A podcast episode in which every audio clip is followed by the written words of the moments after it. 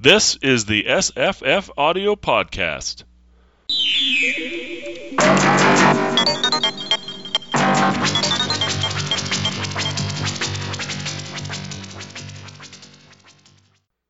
Hi, I'm Jesse, And I'm Paul. and we're going to talk new releases, recent arrivals. It's been six months since my last confession, Paul. I have a big stack of books. I, I've I've been a little better with the confession because I've occasionally s- sent uh, Twitter tweets Oh, about oh, I've received that this too. and that. I'm doing But- that too. In fact, that's the main way I've been doing it. Because if if I don't get them off my desk, oh my god, it stacks up, yo. Um, It does. It does. I mean, I mean, I remember back in way back in the day in the before we got into the 2010s, where uh, oh my god, I got a book for review. Wow. I mean, I mean, I'm granted I'm not like some people who I will not name who get 10, 15 books a week. mhm. There are such people. I've seen their stacks. Yep. I mean, but I get one to four books a week on a good on a good week. Some weeks I get nothing, but some weeks, you know, some weeks I'm get I get pretty well. So, you know, and even though I read fast, you know, the books come. No, you, They- you read way faster than me. I'm Mr. Slow. I barely read any of the any of the stuff they send me because I, I don't read that much in paper. But it does spur me to go looking. And there was a very good result. I don't know if you recall this from uh, you know being sent a random book by a random uh, audio or paper book company. Um, last time uh, in September, I got a copy of uh, that uh, Alec Nevala-Lee book. Oh yes, astounding! That uh, was John a W. great Campbell, find. Isaac Asimov, Robert A. Heinlein, L. Ron Hubbard, and the Golden Age of Science Fiction. And when the audio came out for that, we did a show on it, and that was a very good show, and I think a very fruitful book. And uh, there's a lot of good stuff that does pass over my desk, whether I get to open it and uh, say this is going to be a show, or even I'm going to read it. Um, another one such that is coming that uh, is somewhere behind me right now, but I'm looking at my tweets about it. Um, uh, Becoming Superman: My Journey from Poverty to Hollywood by J. Michael Straczynski, and with an introduction by Neil Gaiman.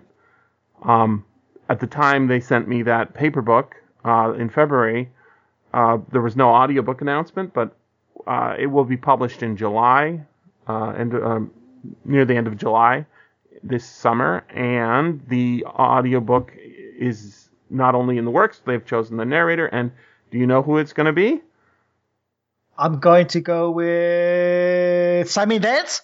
No, it's much better choice. Not that Simon Vance is a bad choice, but Simon Vance is is Bronson British. Pinchot. Ah, but see, he didn't work with J. Michael Straczynski. Peter Jurasik. Oh, you're kidding! I'm not. Isn't that cool? I must listen to this. This should be great. Moral imperative. I mean, he's not going to Yes. do it in in a Vorlon a- or um, No, he's not going to do it in a in a Centauri A accent. Centauri although that'd be awesome if he did. But I mean, know. maybe there'll be a line or something to throw to the fans as a kind of fan service for fun. But um, uh, I think that that's just a great choice because he is a fun actor, and we we don't see enough of him. No, we um, no, we don't. That was the role of a lifetime for you know. It was a role of a lifetime. Then he wrote it. Then he co-wrote a science fiction novel, and I haven't heard much about him ever since. No, he, he's sort of been off the off the radar, but um, I'm looking forward to that. I think we'll probably do a show uh, in late summer. Put me down for it. All right. I, Sorry, um, listeners. Yes, we're talking business as we talk books here, but Yeah. you know, this is you seeing the sausage being made. That's right. And it is yummy sausage. Um, uh, before we started, I was making note of the fact that um, sometimes authors get it in their head, or maybe publishers get it in their head, that you should, at the end of your book title, like you say, um, romance, right, is the title of your book, and then you say a novel. Yeah, it's like- romance colon a novel and i don't understand the methodology behind sometimes doing this but it seems to be sort of a way of uh, making yourself more fancy or, or, or- yeah, yeah. I, I think I think it's a literary pretension. Like it is isn't it I, I, I mean, I mean, if if I'm looking at the pile of books we're going to talk about here and added a novel to it, some of them might work. Yeah, Others The just Hobbit, sound a novel. really stupid. like The Luminous Dead, a novel. What Right. hell? That's very. I think I guessed um, that already, guys. May, maybe uh, maybe it's like uh, for your you're at the airport and you want a novel and you don't never heard of this dude and you see it. So the example I'm thinking of is one of the new releases that I I was uh, spotting and hearing about. It's uh, Thin Air by Richard K. Morgan. I would just call it Thin Air, but they've called it Thin Air colon a novel by Richard K. Morgan. Um, it's a science fiction novel. Why does it need that subtitle, a novel.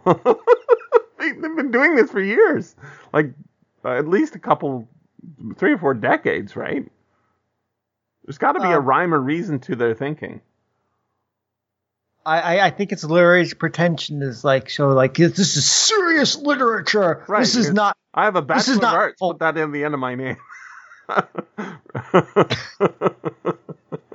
Jesse Willis, bachelor. True enough, but why do we need to know that? Oh boy. I, I can understand putting the middle initial in there, right? Richard K. Morgan. He's just Richard Morgan in the UK. But the, Mhm. in especially in science fiction, um, there's a lot of writers, and to add that extra like uh, middle initial really is helpful. I mean, Isaac Asimov doesn't need one because his name's unusual enough, but Richard and Morgan are pretty unusual, right? And the K makes you think of uh, Philip K. Dick, right? So you can you can sort of see that affectation. that no, no, yeah, I have no I have no I have no problem with that. That's I mean I mean that and pen names and other stuff. Yeah, that's that's all pretty standard hat. Whatever. Uh, all I all I know is it's it's silly, and they they keep doing it. Um, and I, I don't know what the rationale is. So there must be a rationale. There may be. I'm trying to remember the last time I read a read a book like that. Yeah, I don't. Uh, I, I think it's when they're trying to get fancy. They're trying to be pretentious and get to a different audience or something. Maybe it works. Maybe that uh, it's maybe it's the proof that you're, uh, you know, in a special class. I don't know. Let us move on from uh, Uh, Thin Air, which is, by the way, set on Mars, and it's a, uh private detective novel, sort of. As usual, um, my understanding is uh, Richard K. Morgan's protagonist has some sort of superpower. Uh, in this case, I believe it. I listened to Luke Burrage's uh, science fiction book review podcast review, and uh, it sounded like a standard Richard K. Morgan, where the main character has a, a superpower no one else has, um, usually caused by some ancient surgery or something. And in this case, uh, he's like um, was designed for sudden activity for waking up from hypersleep or something like that. Now he's been retired and he uses that to I don't know fight crime on the streets of Marsport. Who, who knows? Whatever. the mean streets of Mars. That's right. The mean Mars Martian streets uh, or tunnels, what, whatever they may be. Um, speaking of uh, things that are surprising, you know, uh, I think you said you n- never had this happen to you. I got two books in one box. Um, I usually get like a, a mailer and it's just one book, but I got two paper books in one box, and they're a duology, and they came together. A duology. Yeah, Do tell. So this is a, a two book series. Well, that's what a duology means. It's so rare that you, you almost have to define the term, right? Um, it's called uh, Markswoman, the first one, and the second one is a Ma, Ma, Mahimata, the sequel to Markswoman. And Right. I, apparently there's not going to be a third one. Uh, I Nope. tweeted this to you uh, along with the maps that are inside, and Yes, it is true. The very maps nice are maps. slightly different.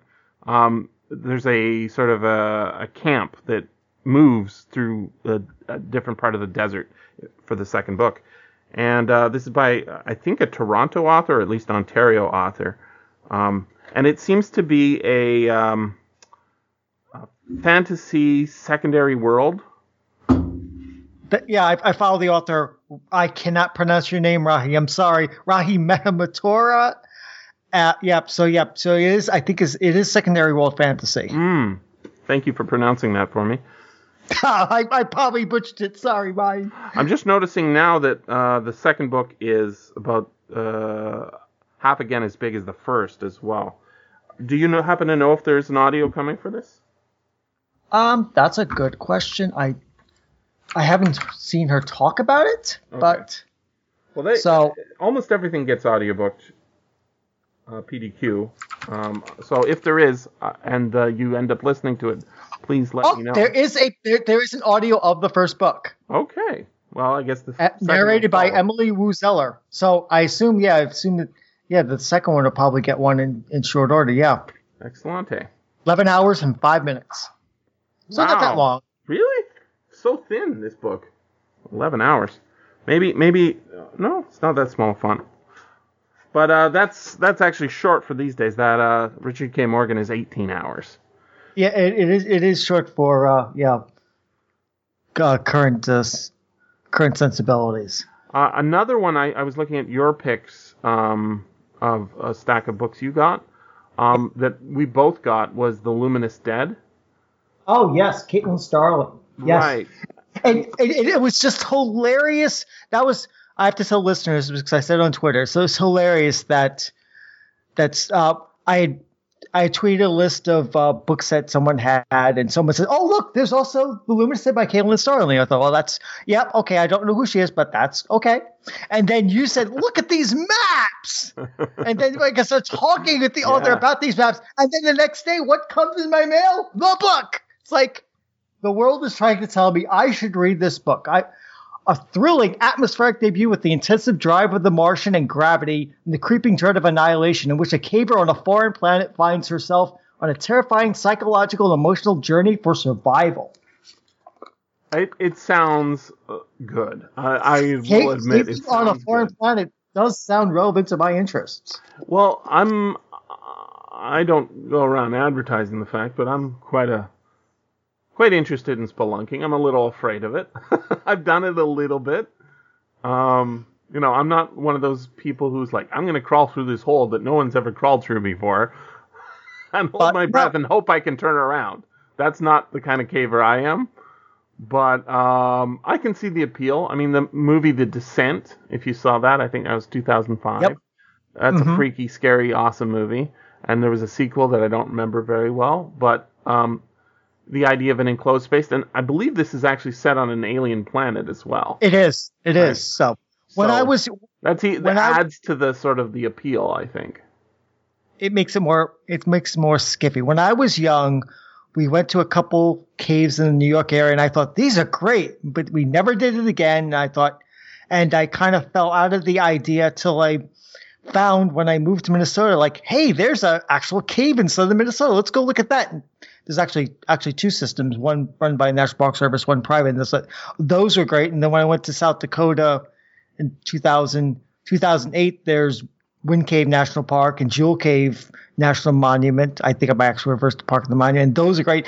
And I'd like to see more. So I've gotten Mm. back into the interests of of going to see caves because caves caves are interesting and so varied and not all the same. I mean, you, you, you see the traditional idea of you know caves with stalactites and stalagmites, and there's so much variety to them. I mean, if I could look to see from my wall, I have two maps of Jewel Cave sitting tacked up against my wall because you know maps and caves. So Hmm. win win. I, I really um I appreciated the maps because not only they uh you know they're cool maps. There was two of them, but also they reminded me of those Dungeons and Dragons maps. You know that would be on the back of the or maybe the inside back of a module showing the descent into essentially a dungeon or an underground you know underground city. And um that that was cool but also there's a terrific story by Lovecraft uh, called The Nameless City in which a character basically does that. He crawls crawls into a hole in the middle of the desert and deep down into the earth and he discovers this also so the fact that it's on an alien planet just makes it slightly more interesting you know and if it does have um if it if it can match uh, either annihilation or um uh, what was the other one you mentioned um Um, oh um the the martian Martian and gravity. Yeah. uh, if it can match either one of those, you know, half in power, it, it'll be a good book. But uh, beyond talking about it as a paper book, which we both received, there is also an audiobook. Um, it is 14 hours, uh, 14.16 hours, as read by Ad, Ad, Aiden, oh my god, Aiden Reli Oyo. So that's I'm not familiar with their work. R E L E O J O. Um, but I did see her name. I assume that's a, a female. Um, reading another audiobook that I saw on uh, my researches this morning. So obviously an up and coming narrator. I'm I'm kind of I'm kind of I kind of want to just read it blind, but I, I'm so I'll wait for you, Paul. Will you read it for me? Let me know how it is. I'm I'm likely I'm, I'm more inclined to pick it up than I was before this whole hubbub began. I mean, that's ramped up my interest, so it's It is- kind of It is it's kind of moving up towards the top of the stack. So Yeah, and it's by the way, the audio for that comes out in like two days. So well, Yeah. uh, it, it'll be out on Tuesday, uh, the second of April.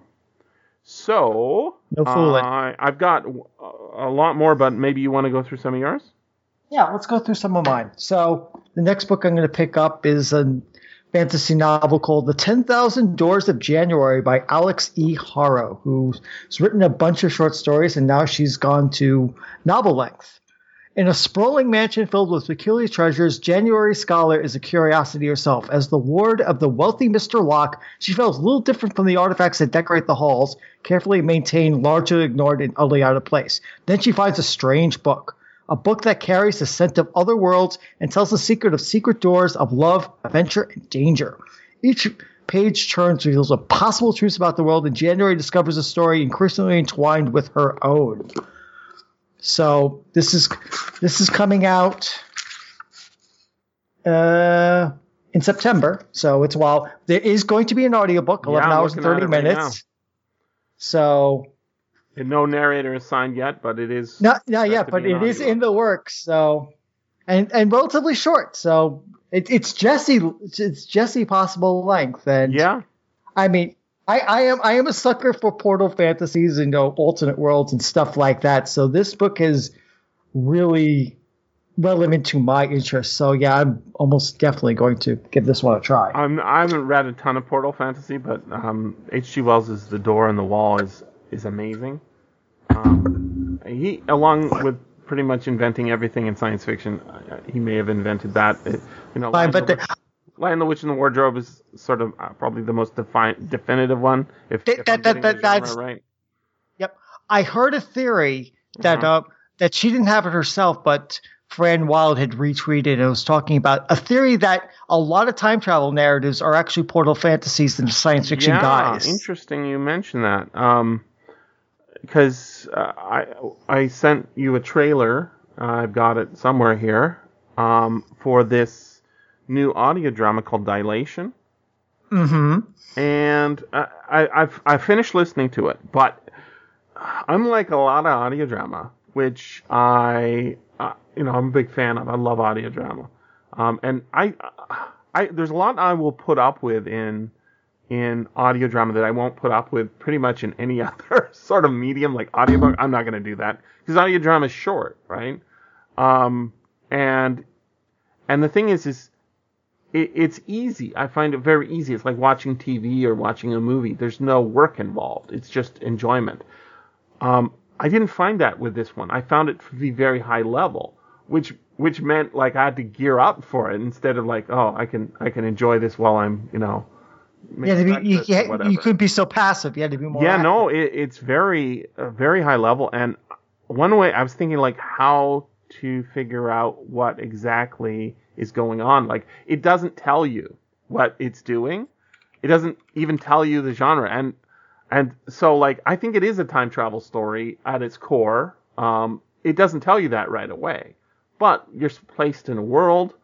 Um, the the main character, we don't see how she gets there. She has a goal that she doesn't reveal to us, um, and it's a much bigger world than what we're given to see in it. And so it it feels like a a portal fantasy or a portal uh, story because she stepped into a world uh, that we get to see through her sort of ignorance of, and then she, I think, steps back through the world or back through the portal that she came through, but we never see that happening either. So it's like a brief visit to a strange world, but the world that's built up in it is is so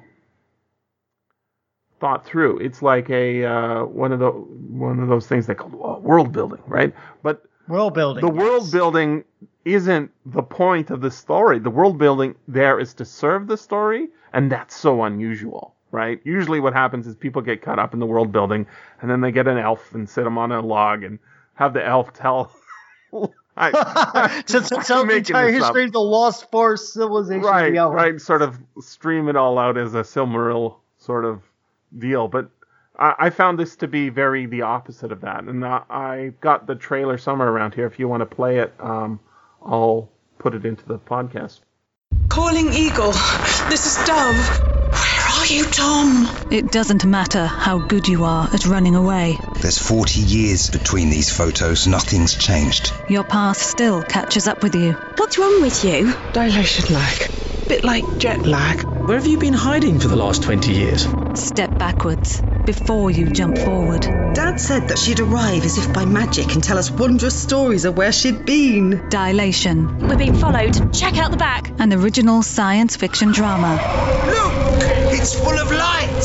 What the hell kind of world is this? A Parsec production in association with B7 Media. Out now. So yeah, I think that's coming out tomorrow. Um, so that'll be that'll be I think it's tomorrow. That'll be out by the time people are hearing this. What what did you what do you think of the intro or the uh, trailer? I want to. I want to know more. To quote Starship. Do you want to know more? Um, so I uh, this came from B7, which uh, they used to do the Blake Seven uh, stuff. Now I don't think they're doing that anymore, but they're doing a lot of um, uh, Original stuff? fic- yeah, a, a, lot of original. They did some. Uh, I believe it was them who did the Robin of Sherwood stuff, which I'm a big fan of. Robin of Sherwood. You, you, did you ever watch I- that show? I've I've seen a couple episodes. I've not watched it in depth. Oh, it's Um, wonderful, Paul. You'll love it. It's so good. It's it takes Robin Hood and makes it I don't know Gaelic or something. and a really Celtic? soft focus. Um, beautiful. Yeah, it's got Clannad music, and um, it it's Robin Hood with sort of uh, mysticism. Um, he's got a magic sword and he's uh, fighting evil, and uh, and then there's you know the same sort of uh, Sheriff of Nottingham, King John sort of stuff going on as well. Really great, beautiful, beautiful show. I'll have to see if it's streaming on Netflix or on Amazon. well, there's, to. I, there's, there's audio drama of it too. So once you get into the show, uh, I could go with the ancillary stuff. yeah, and and it's using the same cast generally, um, which is so cool. Like it's like a continuation of the show. It's like that's uh, that's that's that that's very. it's Uh, extraordinary what's going on in the UK um, with audio drama. It has been it's been like that for years, but it seems to be getting even stronger because there's um there's this uh, publisher called Big Finish. And, uh, they've never Oh. ever sent me anything, but their catalog is so big, it's Oh, yeah. impossible to see. It's just impossible to see how much they've done, and they're constantly doing new stuff. They've got Tom Baker being the Doctor again. They've got all the Doctors, including the first Doctor. They've got a new Yeah, yeah, actor. yeah, the, yeah. I know for a while they were having uh, the guy who played Ian do the voice. Yeah, they see they've they've they put out a ton of episodes of Doctor Who. and a lot of it is really good. Um, I'm I've, I've listened. I've, I bought a I bought a couple. I bought a couple of those. Actually, the, the funny thing was I first got started getting into them, and just before they announced the new series way back in two years ago, I was like, oh, this I should I should get back into Doctor Who. Like, oh, big finish. We we do Doctor Who drops. Like, really, new Doctor Who? That's great. I'll start listening to a couple of these. And then suddenly they announced Crystal Eccleston new Doctor Who. Like, wait, what? Yeah, and So they've, it took me a while got to the get back fourth into Doctor. because I- They've got the fifth Doctor. They've got the second Oh, Doctor. Oh, they have a ton of Fifth Doctor and Sixth Doctor stuff. I mean, they've done tons of episodes of them and a, the Eighth Doctor. a lot of it is really good. It's like they get the companions, they get the the original guy, and then they they can do stories that they can't do easily on the show. You know, like with vi- you know, so you can have an uh, a lot more going on uh, visually when it's not actually on screen. With sound, you can do so much, and they can do different lengths of stories too. They can do long stuff with you know uh, multiple episodes, or they can do very short trips, as they're calling them. It's it's amazing. But um, the one I, I was thinking you should definitely check out. Um, I, I think I told you about it before, but it's on BBC iPlayer. That's what they call it uh, overseas, but it's BBC Sounds. I think is is the app in the UK. The BBC iPlayer app um, allows you to you know s- see what's available, and they have uh, The Prisoner. Yes, I've yes. Actually, funny enough, you should mention that um, Mhm. because the actual BBC started streaming a few of those on their website, so I got to listen to a few of those episodes. It's wild. It is. It's, really good. It's it's. Uh, what's so funny about listening to the show is it's very similar to watching the show, but but you get to sit with the ideas in a way that you don't get to sit with them when you're visually being excited. You know, you you see the design. So here, I I mean. Uh, did you know that Patrick McGoohan was like involved in the creation of the show? It wasn't just it wasn't Oh, the, just, the, the actual show, yeah, yeah, he yeah he was the driving force behind the whole and thing. it's really interesting because it's almost like a it's almost like a play where they don't know what's being revealed, but they're all playing sort of an improv- improvisational roles with with what they want to do, and it it becomes existential almost like the you know they're trying to trick him into reve- revealing why why he resigned from his you know MI6 job, and he wants to know who number one is, right? Yep, that's the that's essential the exploration, show. and it yeah. keeps going and it keeps going. And you think, oh, th- there's no more stories to tell here, and they keep finding ways to sort of ex- examine the purpose and meaning of things. It's very cool. And the actor they whoever they've got is very good. There's so much good stuff on BBC iPlayer Radio. Uh, they're now calling it BBC Sounds in the UK. Um, people should definitely check it out. There was a um, a recent uh, fantasy series based on uh, like the first Welsh uh, mythology book. It's like um, uh, I'm trying to pronounce it here. The, yeah, the Mabinogion. That you got it, Mabinogi. Um, I, I listened to that as a you know four or five 15 minute installments. Now it's out in the uh, audio drama of the or drama of the week podcast feed. So uh, even if you're not on BBC iPlayer, which is free, um, you can still download it through the app, and it's it's the omnibus edition, so it's like an hour and 15 minutes, and that is uh it's really good. It's it's like ancient Welsh mythology. You've got giants and marriages, and uh, there's a cauldron that can bring people and animals back to life. You you put the Uh-huh. dead bodies in there, and it's it's it's like spending time a thousand years ago. Very cool. Very. I agree. So All good stuff. yeah, uh, I, I wish I wish a Big Finish was sending me half of the stuff they send to anybody because I get a lot from B7. Like I don't know, once a year they send me something, and it's like this is so amazing. If I lived in the UK, I would be in the shops like so. Look at you know, uh, I've been to the UK and they have you know, there's a giant comic shop chain there. I can't remember the name of it, but it's it's got it had everything. It was unbelievable, right? And I'm not a I don't check my email that much, so unless it just pops up, I won't see.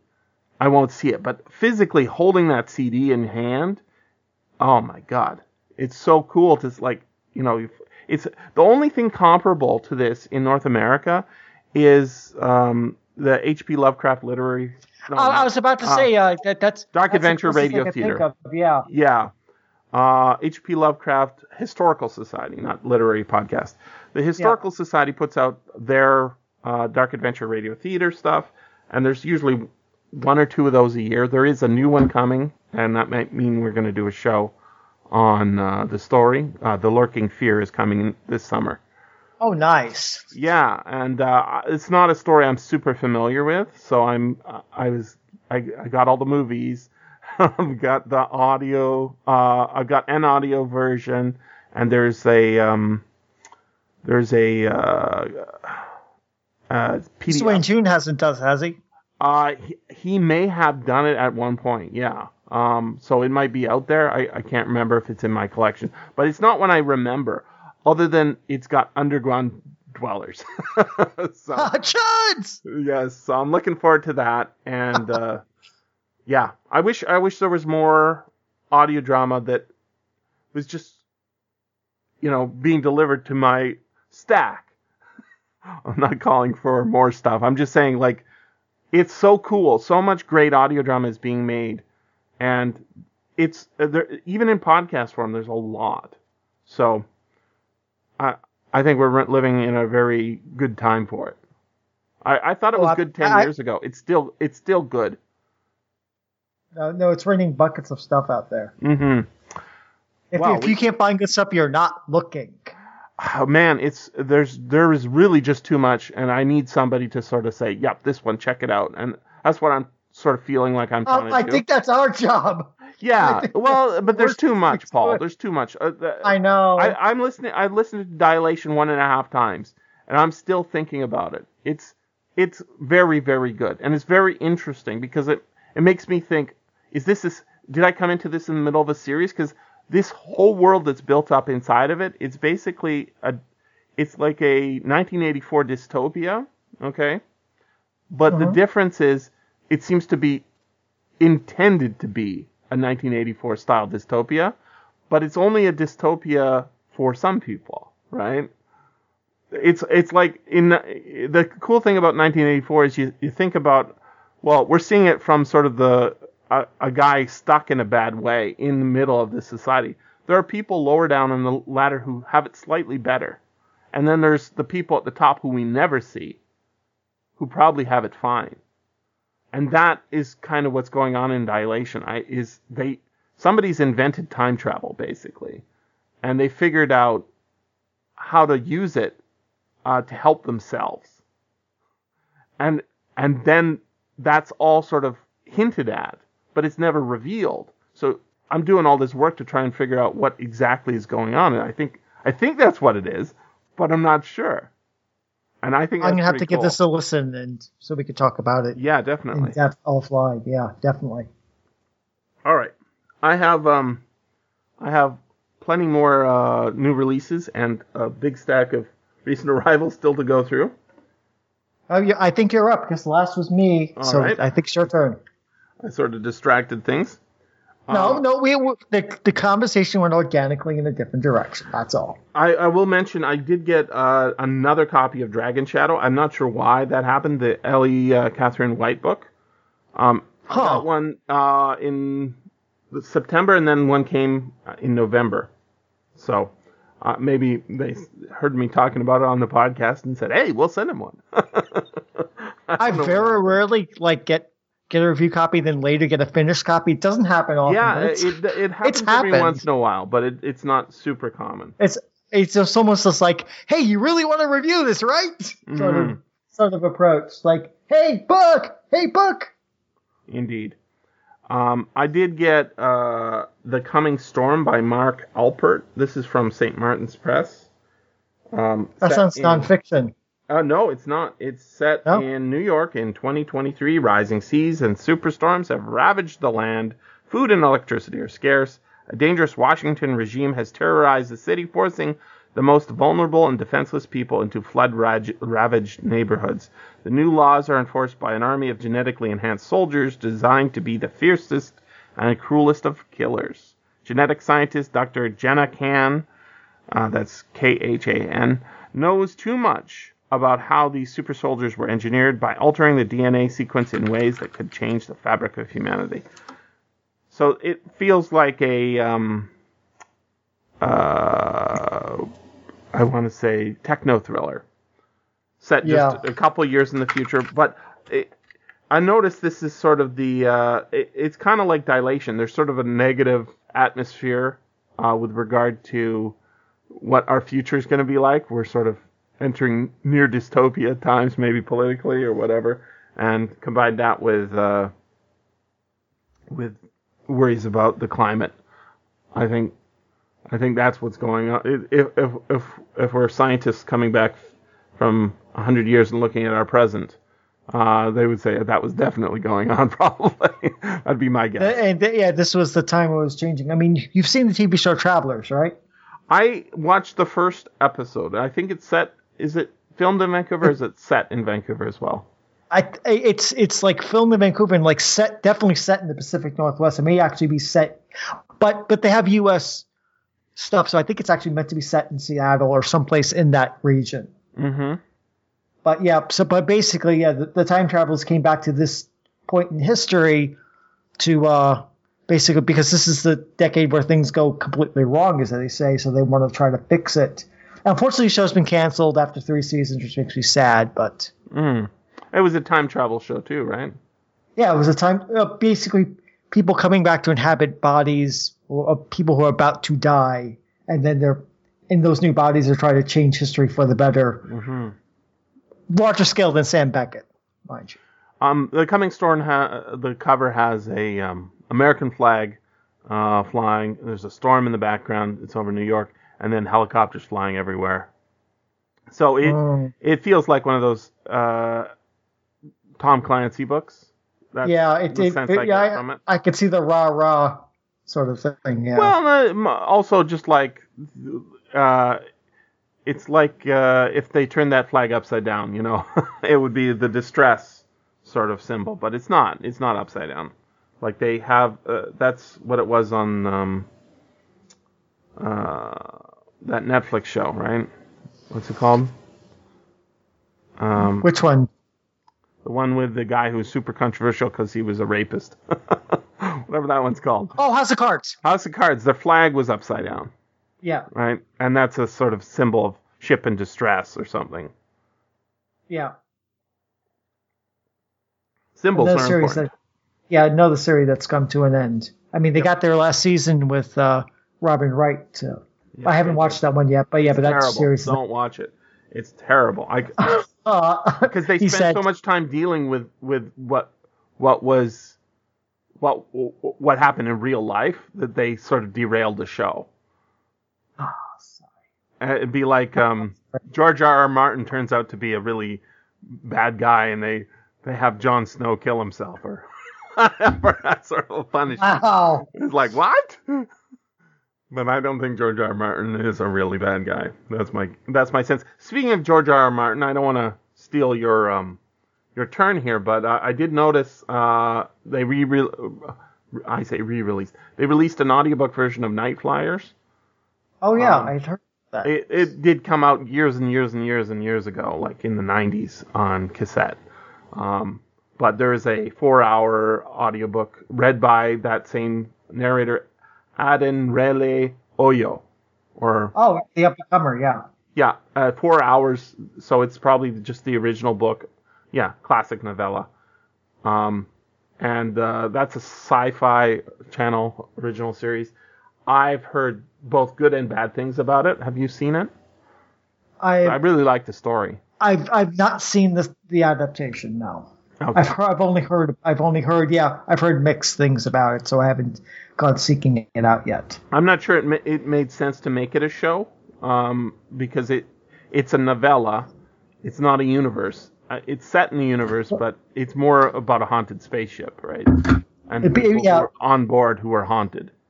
It, make, it makes more sense to make that like a movie, right? Yeah, than- and or it was a movie as well, and that was a not a great movie. So, although starred Michael Praed, who was on uh, Robin of Sherwood, by the way, it goes back. We go back to Robin of Sherwood. indeed. Things go rolling around.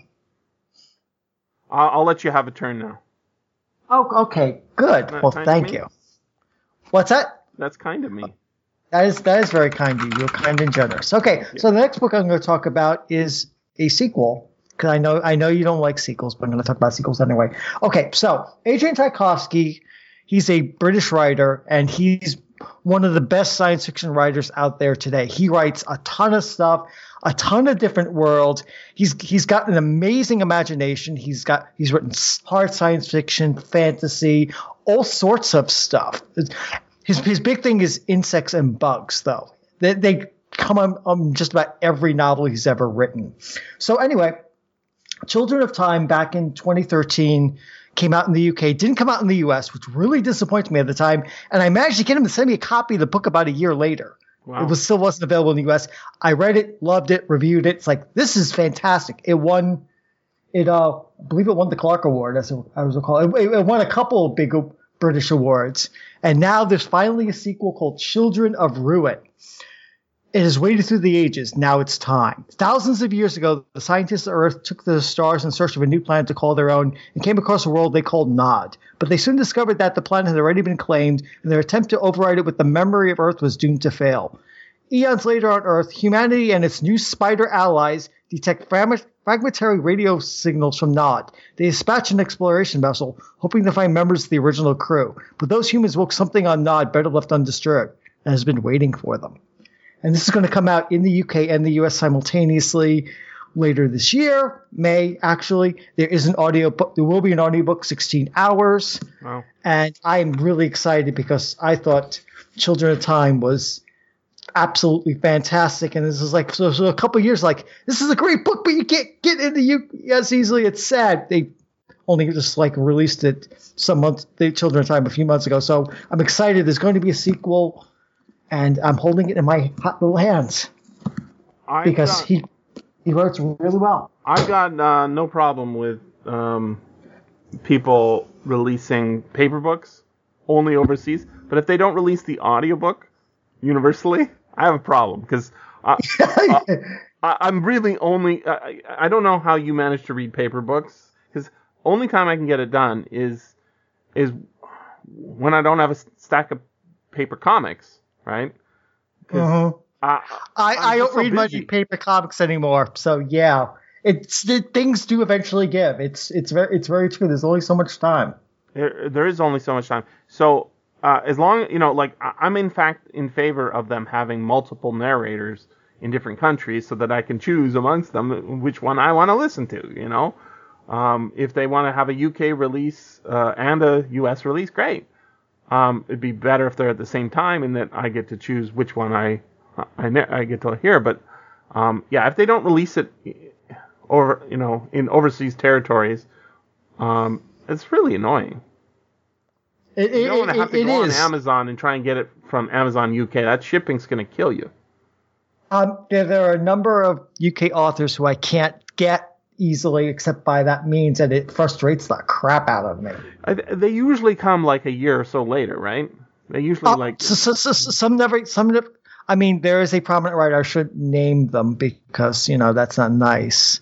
That it, and her books just have never gotten U.S. publishers or traction, and it's really a shame because I really like her fantasy novels, and it really frustrates me.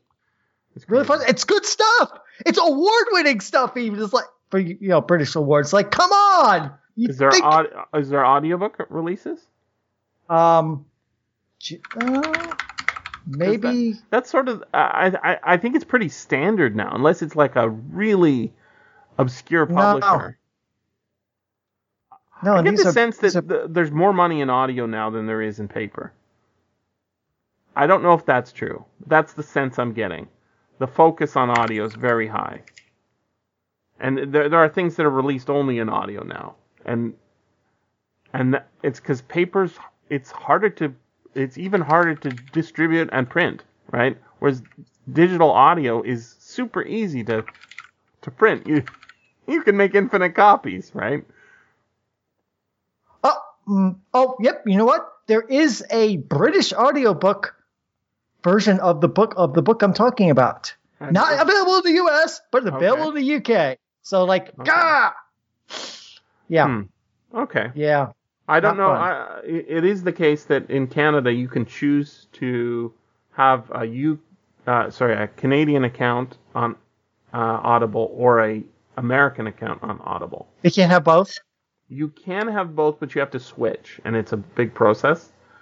Oh. Um, so, this... like, if you like, there was no Canadian Audible for a long time, and so the switching process, uh, you know, people who are signing up now are usually signing up for the Canadian one, um, uh-huh. which has stuff that's not available in the UK, in, in the US, but um, the catalog's much smaller still. So Yeah. there are I advantages. ju- I, I don't know that you can switch to the UK, um, because I, my Audible membership is no longer active. It's just you know sitting there. So I don't know if if the policies have changed that way, but I do know that the Canadian one is switchable. It's just a bit tricky. Tough, tough situation. it, it, it, it is it is tough and frustrating that yeah, some of the Windsor Awards can't get a U.S. publisher to save their lives, and I can I can see the audiobook on Amazon UK, and I can't buy it. That's just wrong. All right, I, I've got um, two that came the same day. Advanced readers copies. This ca- these came in, wow, back in December, but they're both coming out right right about now. Um, One is called the Pandora Room. It's by Christopher Golden. Um, not a name I'm super familiar with, but it's got on the cover. It's got uh, some hikers headed to a cave, so maybe they're going to do some spelunking. Um, it's uh, it's by the guy who he wrote Ararat, which I think I I got in a maybe last year's spring new releases, recent arrivals. It sounds super familiar. Um, I'm just going to read the uh, description here. In one ancient variation of the myth of Pandora's box, there were two jars, one for Pandora and one for her sister, Anesidora. One contained all the blessings of the gods, the other all the world's curses.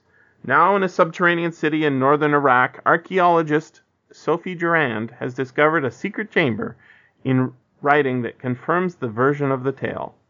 Uh, that version of the tale. A chamber which contains a single jar. Expert Ben Walker joins Sophie's team just as the mystery deepens and grows ugly. The, those who believe the myth want to know which jar has been found in the Pandora room the one containing blessings or the one full of curses. Uh huh. Again, it's going back to uh, the Nameless City, where you know you go into the underground and you find a uh, thought- underground city that from a previous civilization, and maybe there's horrors down there, but you can't you can't but open it, right? Open them You, up. you you've heard of the Phantom Empire, right? I don't think so. You've never heard of the Phantom Empire? Maybe tell me more. Okay, the Phantom Empire was a 1930s m- movie serial with Gene Autry. It's Western slash music slash ancient civilization underground. It's the weirdest thing you've ever seen. It's it's just like, and it's actually it's actually very meta because I mean, Gene Autry is basically playing a radio broadcast ra- raster, so it's like it, it, it is very meta. And This is before War of the Worlds and stuff, so it's like. Yeah, it's like the Lost Tribe of Mu or something like that. It is a very weird. Yeah, it's from the 30s. You can find it online. It's a very gonna weird thing. Look it up. Yeah, it, it, it is Uh, very uh, very. odd. There's a number of Lost World things, but it's a it's a western and It's a west- science it- fiction. Okay, Mhm. Yeah, yeah. I, I, a I western can't science fiction. I'm up for it. I can't make this stuff up. It's from the 1930s. It's probably on. Uh, it's probably public domain long Uh, since. yeah, uh, it's, it's it's a serial, so probably it, it was. Yeah, I I you know, uh, uh, did you see that I was watching um, uh, not Buck Rogers. What's the other one? Uh, Flash Gordon. Flash Gordon. I couldn't believe how funny it was.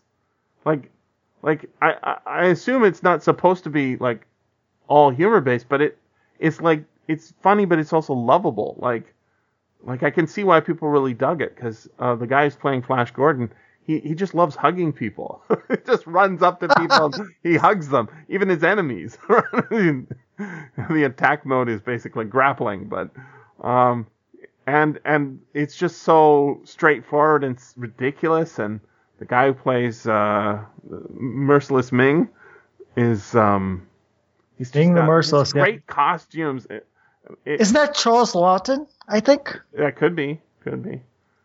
Yeah, I, I, um, I'd have to, I'd, I'd have to look up. I believe that's Charles Laughton, which is kind of yellow facing at, especially at the time. But I you guess know, whatever. I'm not. I, I don't care about that stuff. It, I mean, it's, I know. it, was it was ridiculous at the time. It's ridiculous today.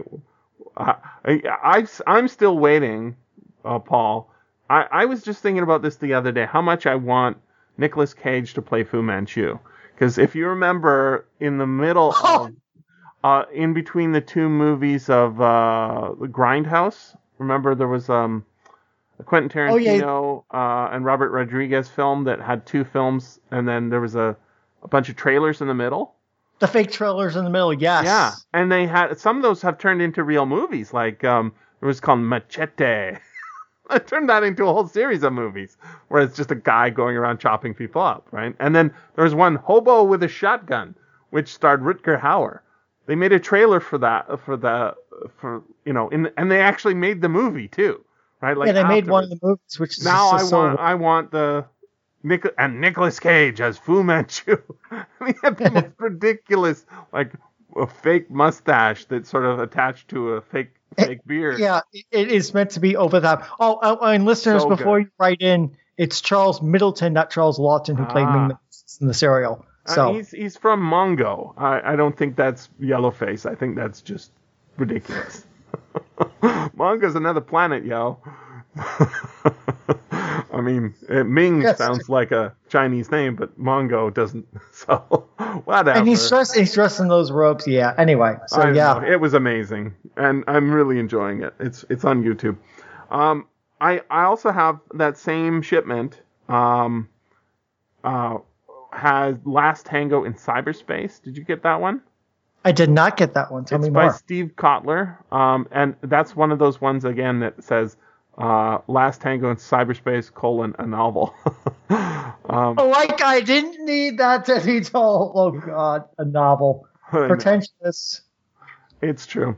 Um, this one's coming out in May, so uh, a month away. Uh, I'll just read the description here. Hard to say when the human species fractured exactly. Harder to say when the new talent arrived. But Leon Zorn is the first of his kind, an empathy tracker, an emotional soothsayer with a felt sense for the future of the we. In simpler terms, he can spot cultural shifts and trends before they happen.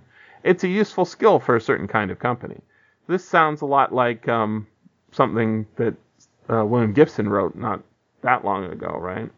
Mhm. He's always writing uh, novels where there's a protagonist named Case who has some sort of special skill that people need. And uh, I believe, uh, I can't remember the name of it, but it's a recent, um, by recent might have been 10 years ago, uh, William Gibson novel uh, about one of those cool hunters, people who basically go to Japan and see what the kids are wearing and then bring that style sense to, I don't know, Europe and and and are, are con- con- consultants. But this one is literally set in the future, um, whereas William Gibson seems to have stopped writing about the future. He's writing about the present now. So, if you wanted more William Gibson, that's what I'm getting the sense on this. The uh, the cover has uh, a lady, I assume to be a lady, turned away from us, and on her back is a barcode, and under the barcode instead of numbers it says a novel. Wow. they're, they're really going in on that. Yeah. They're leaning tight. they, they are. Have you got another for me? I do.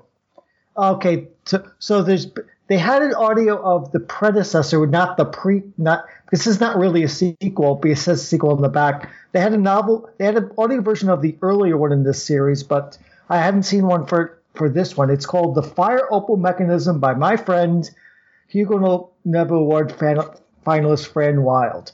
The back, the fast-paced and lively sequel to the Gold Jewel and the Lapidary. It's not a sequel. It's just set in the same world.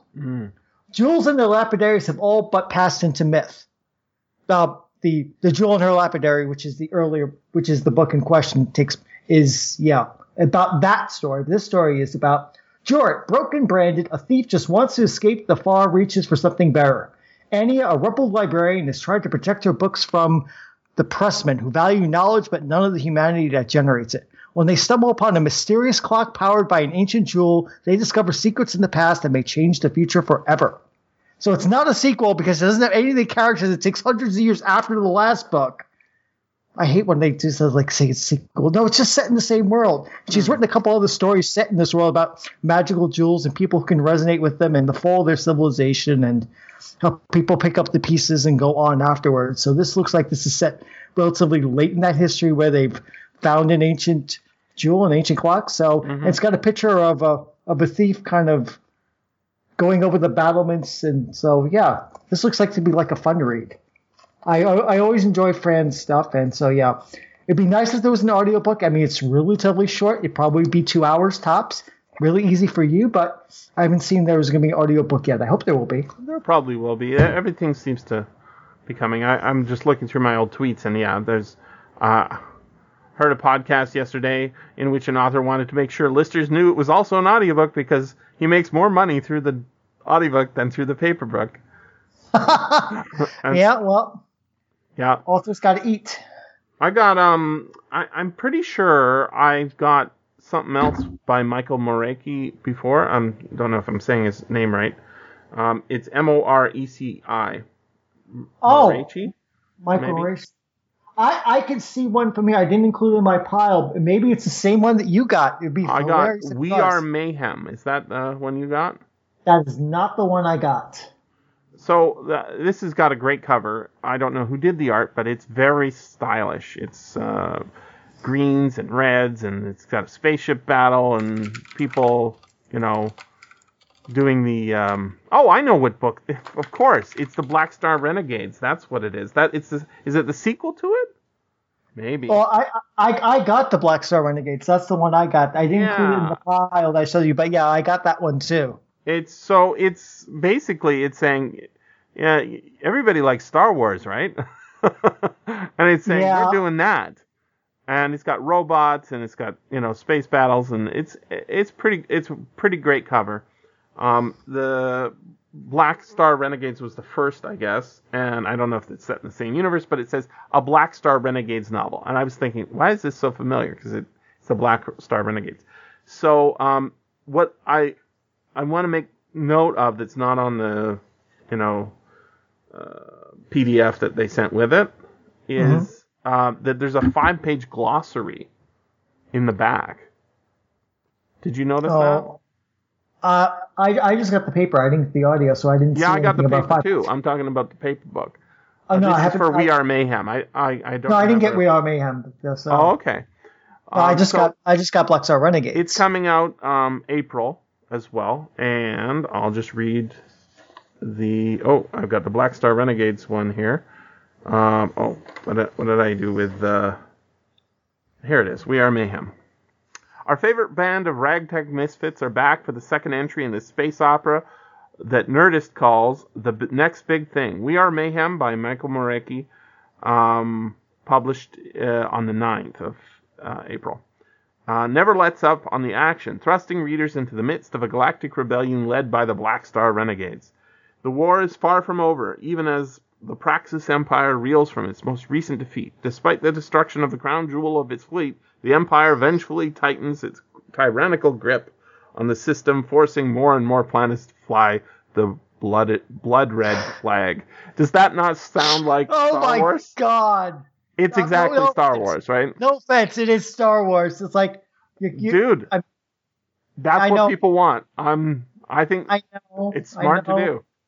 I I know. I, I feel really cynical. I, I mean, no offense to Michael. I think it. I think it'll be better because the the great thing about about doing it your own way like this is uh, I I sort of come to this since I've been watching uh, the Orville, right?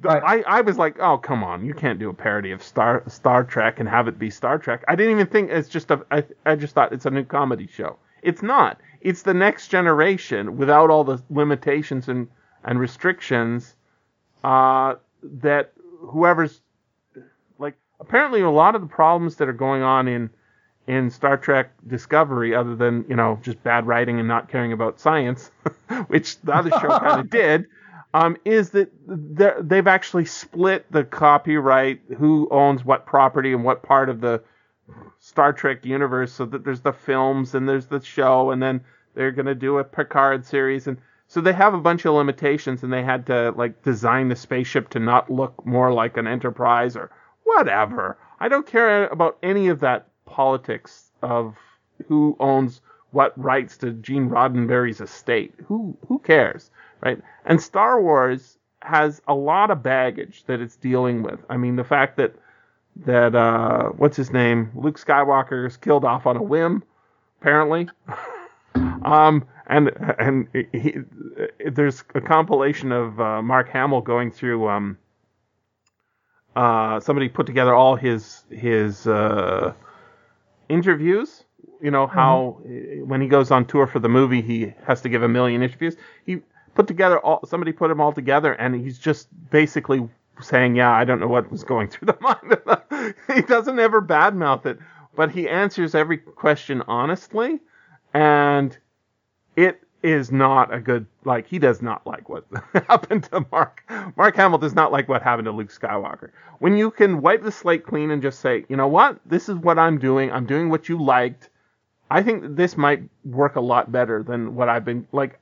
I shouldn't walk out of the Star Wars experience going, really, and and then have to hear arguments as to why it's not not as bad as I think it is. And I've heard those arguments, and sometimes they convinced me that it isn't as bad as I think it is, but it's pretty damn bad. I mean, once we went down the midichlorian walk, right? it just it was just ruining things. And so yeah, the, this the says midichlorians. we liked what we had back then. Let's just do that, right? Maybe that's the way to go. It it can and can't work. There is a novel I will not name it last year that tried to be to try to do that with Dune. The the the Right, world the. I the thing think they set up You talking about It- that? yeah, it was very much like Dune, and it just was awful. The writing wasn't great. They didn't think through any of the world building. Wasn't there an official version of that too? Like, um, didn't uh, the guy who was writing the Dune books also write Hellhole? Yes, yeah, yeah, he, yeah, yeah, yeah, Kevin J. Anderson and he, he uh, was writing the. uh, Herbert. Yeah, he was he- writing he- a book that you know they said no, we're not going to do that, and he said whatever, I'm going to write it anyways. Yeah. he just changed the VIN. and Hellhole and Hellhole was okay, but Yeah. you know, No, it was it, it did knock my socks off. I didn't go. But i- if you're looking for that, like I, I can't believe how much I like the Orville, and the reason I like it is because it's it's I get that same feeling as when I was watching Next Generation or Deep Space Nine, where they they're just gonna say, you know what, we really like science fiction ideas. Here's one, and then they explore it for 45 minutes. Amazing, right? What an idea. right? Yeah, what a concept. what a concept and they don't need uh, you know the fact that they they've got um no klingons is fine because they invented some other species that has similar strange problems that allow us to address our own ideas which was the whole point right it's it, uh, it's great science fiction um I, I'm, I want to make note of another paper book I got in. It's sort of a follow up to something we said earlier, which is um, I got a uh, a finished non art copy of uh, hardcover uh, for I Am Behind You. Do you remember that book when it came out last year? I am behind you. Yeah, Sounds this familiar. is by a guy named John Avid, Ajvide Lindqvist. Um, he's the S- S- Sweden Ste- Stephen King, and uh, it it was a pretty interesting book. I think it got a pretty big um, reception. Uh, I remember getting the, the arc and saying, "This is pretty interesting." Uh, one of my students was reading the book and she was liking it. Um, and then they sent me the finished hardcover as well. So definitely, um, there's a lot of excitement behind this author. So I, I, I won't go too much into it. I just want to let you know that I did get a hard finished hardcover of that after an arc advanced reader's copy. Very cool. What else you got? All right, let's let's switch over into epic fantasy because you know epic fantasy is is good too. I Mm-hmm. I can read science fiction all day, but I can also read epic fantasy. So this is from Orbit, it's from a debut author named Evan Winter, and it's called The Rage of Dragons. The back. Game of Thrones meets Gladiator, a debut epic fantasy about a world caught in an eternal war and the young man who will become his people's only hope for survival. So uh, yeah, I heard about this from the or the Orbit editors who are talking about it. So it's basically a African sort of influenced Game of Thrones with dragons, sort of epic fantasy sort of thing. Oh, we have. Hmm. I'm looking I at the something cover. It looks like a Zulu shield with a dragon. with a on it. dragon on it. Yes. Yeah.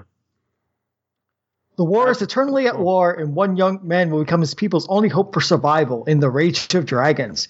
Tau, growing up mixed caste, knew he only had two options in life fight in near constant battles and probably die at quick deaths by the Omani people, or take the coward's way out, injure himself badly enough that he can never become a warrior. He's almost decided on the ladder and dreams of marriage and family when his farmer father is senselessly, brutally murdered. Fixated on revenge, Tau is determined to become the best swordsman in the land and avenge his father's death, a path that will lead him to lands he never imagined, and the possibility he could end a generations long war for good. So, is there an audiobook? Let's find out. I don't know. While you're digging that one up, I'm going to tell There- you about an extraordinary audiobook. There is going there is going to be an audiobook. Yes. 12 hours and 30 minutes coming out in July. Let me tell you about a very peculiar audiobook I've got. Um, I for Christmas, my mom bought me a uh, paper book. Um, I haven't actually. What, so she should not know you?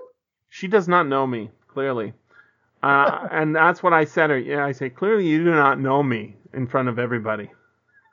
And she said, Jesse, I'm going to read you this book. So since December, uh, she's been reading me, you know, like a chapter a, uh, a session, uh, a book called A Peculiar Curiosity by Melanie Cossey.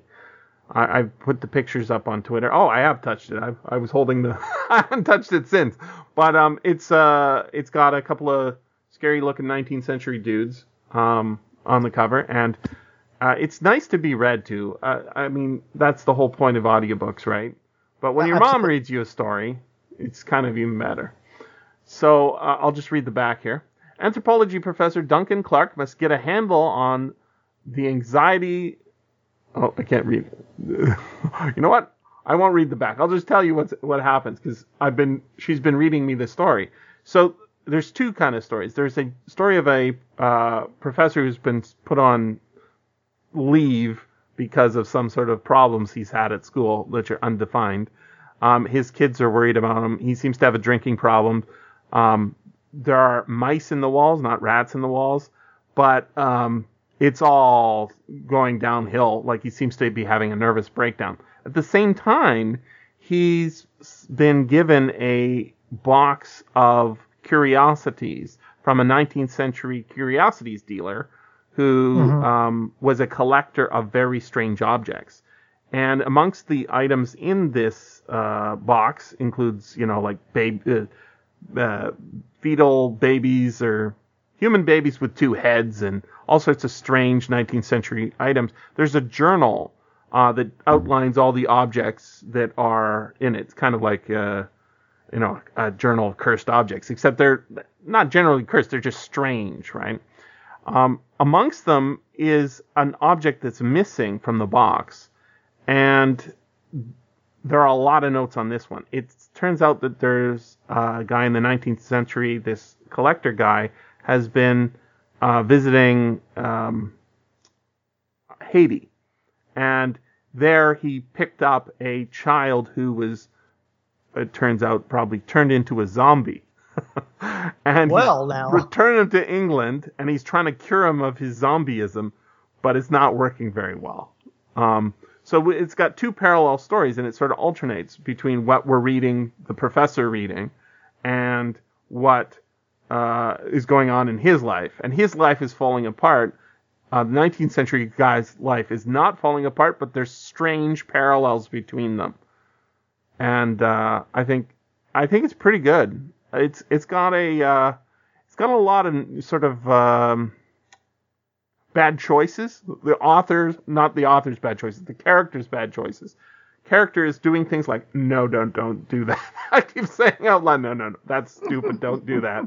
Um, he says like he, he wants to go see if a house has the scratches that are mentioned uh, in it, and so he goes to the house and he tries to sort of role play his way into it to see if he can get them to let him see the door, and it doesn't. If you know he he rolls against his uh, skills and fails, um, so he um, he he decides to burglarize the place.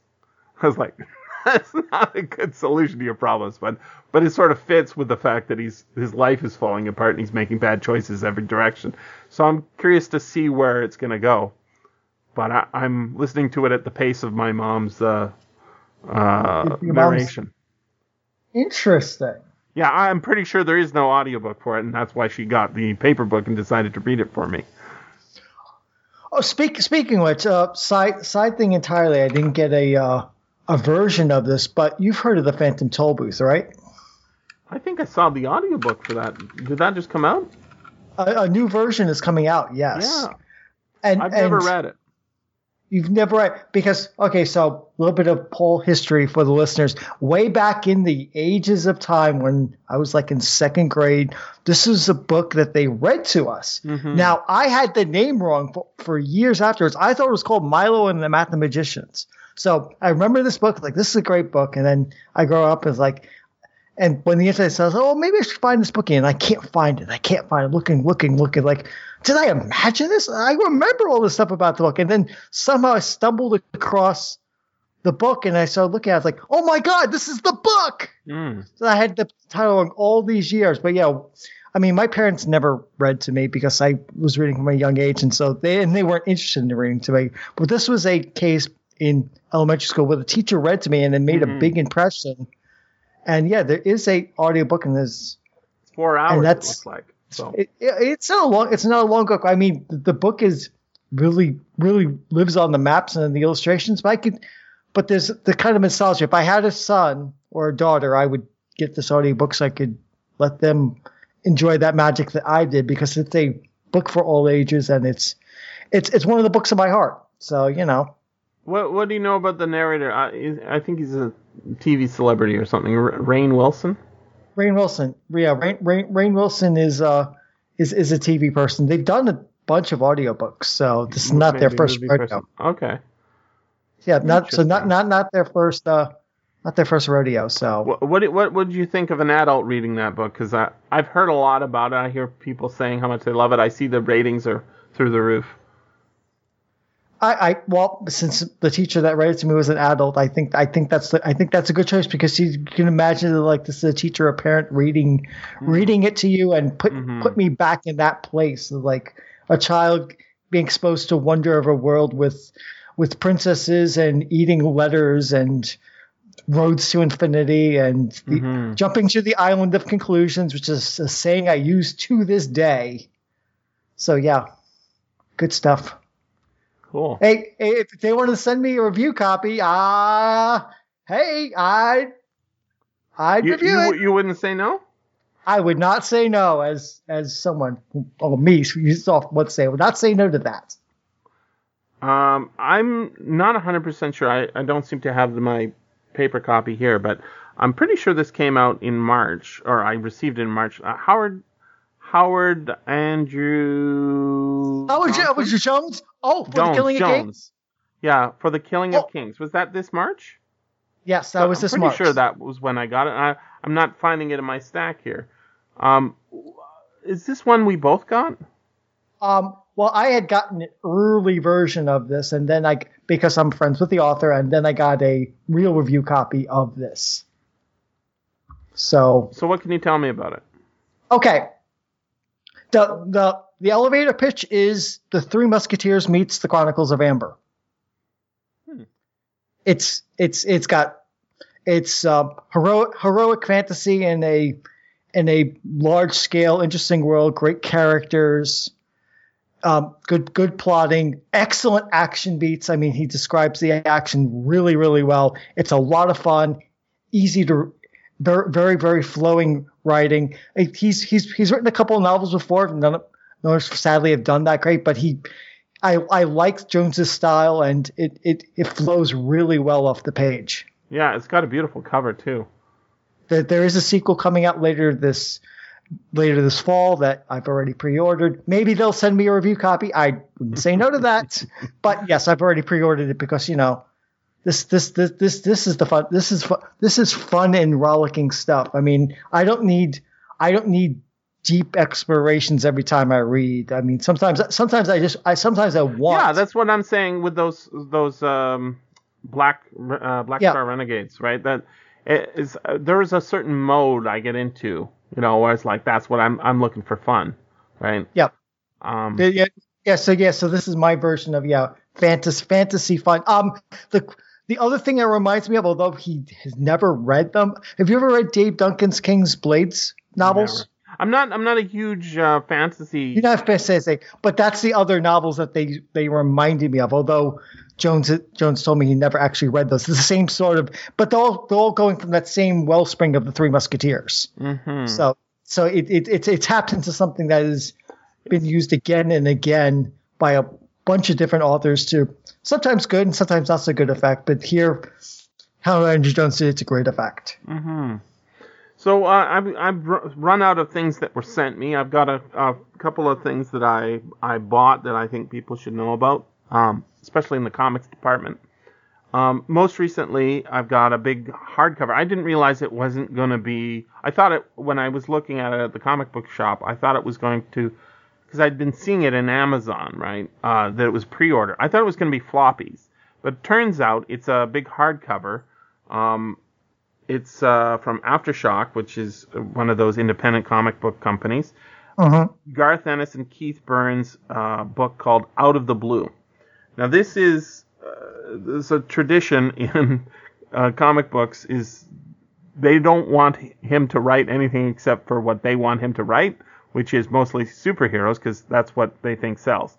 He wants to write, that is, Garth Ennis wants to write um, mostly World War II stories or war stories, and he's really good at it. But um, it, it's worked pretty well. But you know, they want him to write other stuff, especially superhero stuff. So there's this kind of war between what he wants to write and what. what so Yep. they give him the characters like the Punisher, who you know is a soldier and he can write his Vietnam stories. And then they get they they did Nick Fury, right? You know, Nick Fury was a soldier, so he can write those. Here he's just working his own stuff out, and it's um, it's got a couple of um, mosquitoes on the cover, you know, the uh, World War II Havilland mosquitoes, and it's just a new series. But it's strange because it, it's short, and I think it's the first volume of a series. Uh, yeah, it says volume one of coming out in hardcover as an original comic, oversized. That's just I've never seen that before. Usually they start with floppies and then they go to hardcover later if it's a real success. I love me some Garth Ennis. He's, he's just the funniest and most. Uh, he does so much research uh, when he does his World War II stuff. It's amazing. Um, it, the other one that came out that's really innovative of his, uh, I don't have it handy, but um, it's a new company called TKO. Um, I don't think it stands for anything, but Uh, uh, it's like technical knockout. yeah, it, well, it's comics, right? So TKO Comics, um, and they, uh, they they have a new format which is very strange again. So they give you uh, the first issue for free uh, digitally. Then you can either buy the whole series digitally, and they're all released at the same time, or you can buy a, a trade paperback um, that's normal sized, or you can buy a box with six oversized floppies. Um, and they're calling it like the binge model. So they're trying to sort of do a Netflix release of comics. So they get an Yeah. artist and an author together. They say, work on something for nine months or whatever. We're going to release it all at once. And uh, because they're a new company and they they have a new distribution model, which is they don't go through Diamond Publishing, which is the only distributor for comics.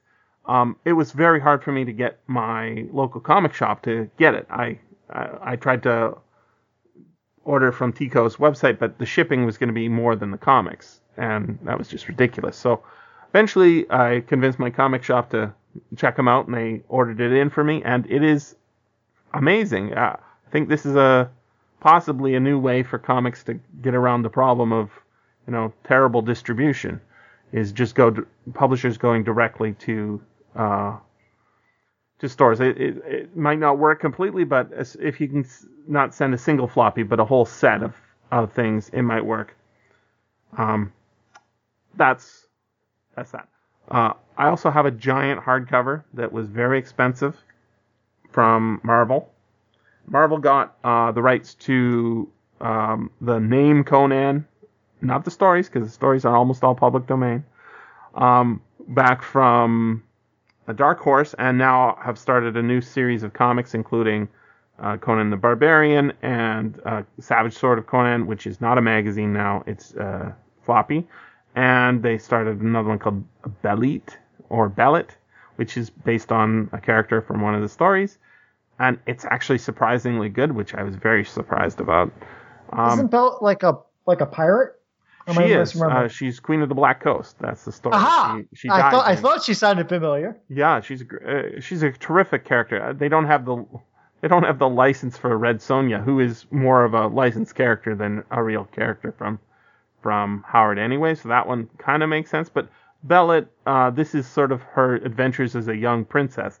I was thinking this is going to be terrible, but actually it was okay, and the art was pretty good, and I didn't hate it, which is big surprise because I was like, this does not bode well, given that they've got the branding uh, of Age of Conan game on the front, which doesn't need to be there, and they've got she's a princess. Why do we have to always start as princesses? Can't we start as, you know, serving wenches who just are mad and go out and get their own pirate eh, ship? And, and go a reaving, yeah. Yeah.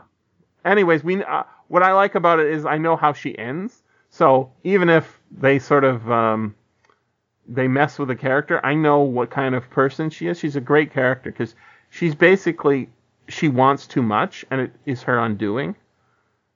And uh, so they they put enough seeds in this first issue to make me think it's pretty good. But I'm I'm bringing all this uh, up just to talk about this giant hardcover I got, which is um, Savage Sword of Conan, the Barbarian, massive hardcover.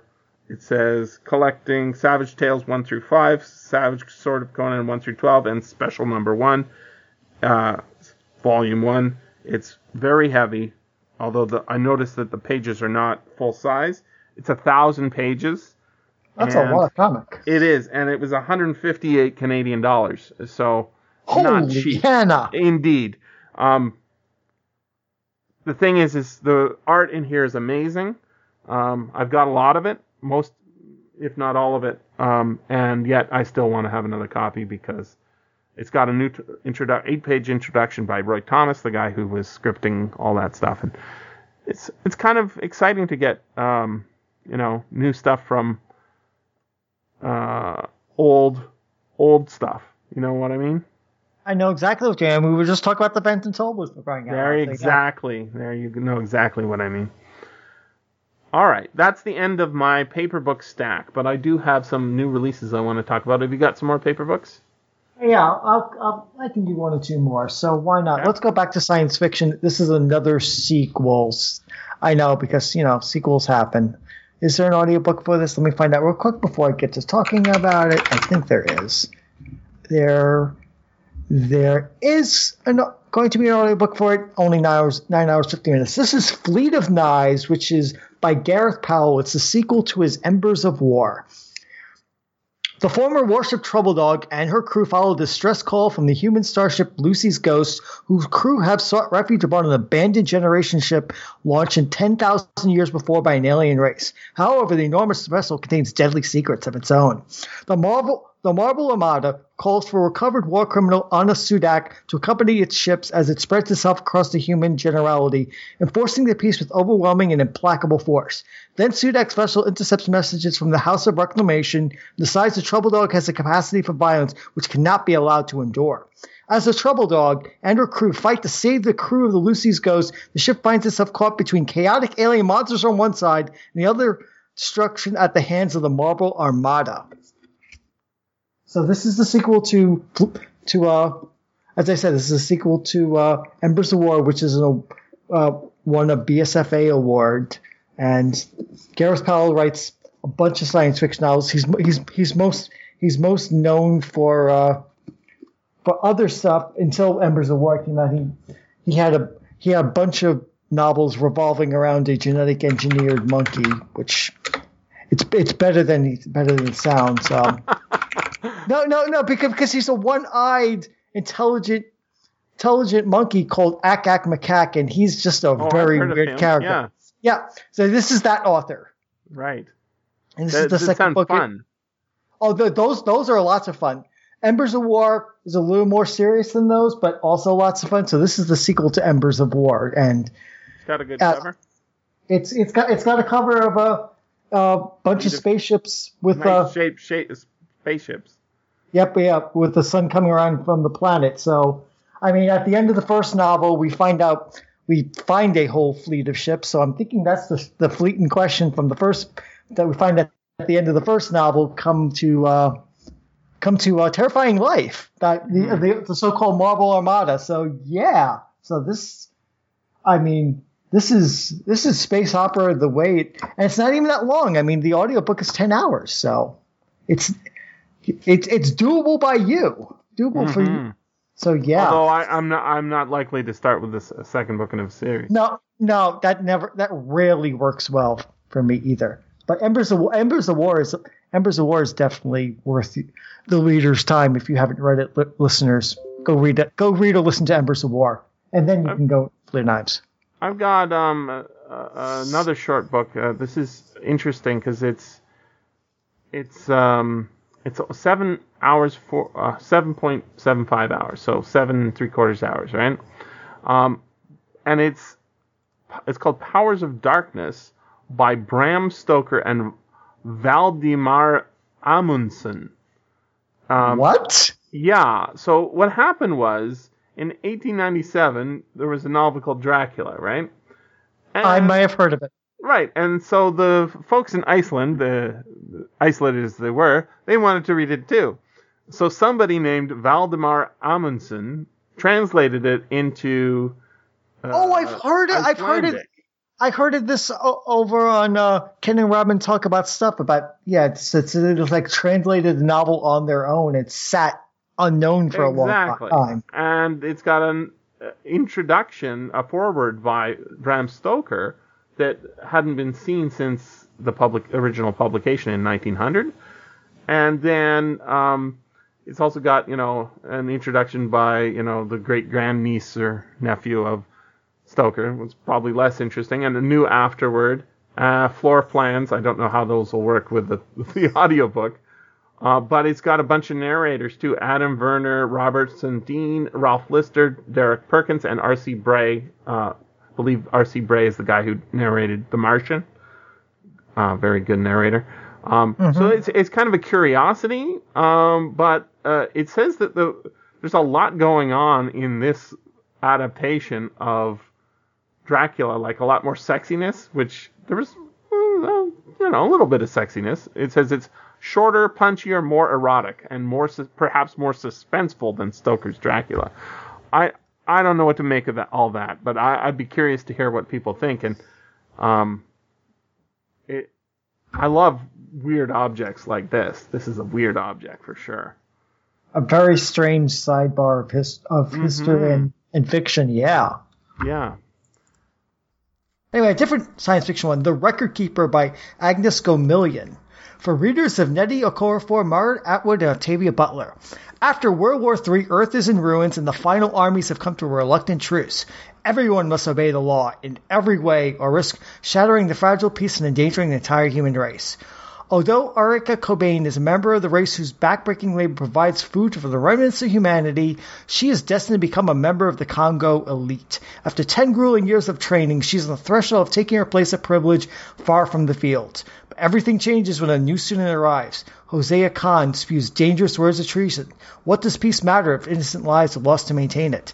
As Erica is exposed to new beliefs, she realizes that the laws she has dedicated herself to uphold are the root of her people's misery. If Erica is to liberate her people, she must unearth her fierce heart and discover the true meaning of freedom, finding the courage to live or die without fear. From Titan Books. Is there an audio? I don't know. Let's find out. It's a British book, so maybe the main. Okay, so there is going to be an audiobook of The Record Keeper, 13 hours, 15 minutes, coming out in June. Um, up, and you, you know who's narrating it? You're going to laugh. Who? Adenrele Ojo, who we've Oh been talking wow. about. She's So doing, it's like uh, he or she is doing everything. Yeah, appar- apparently it is her day. Yeah. Or their day. Very productive. Maybe it's Yeah, a house name.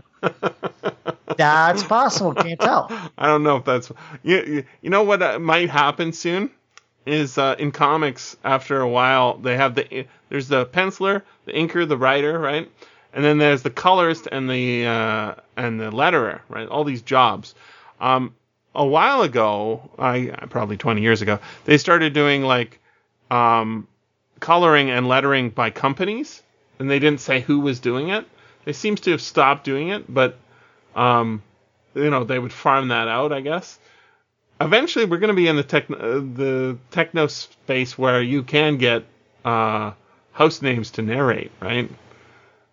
Because they'll just be able to put all somebody's voice together and modulate it, and like they can do those uh, face swaps.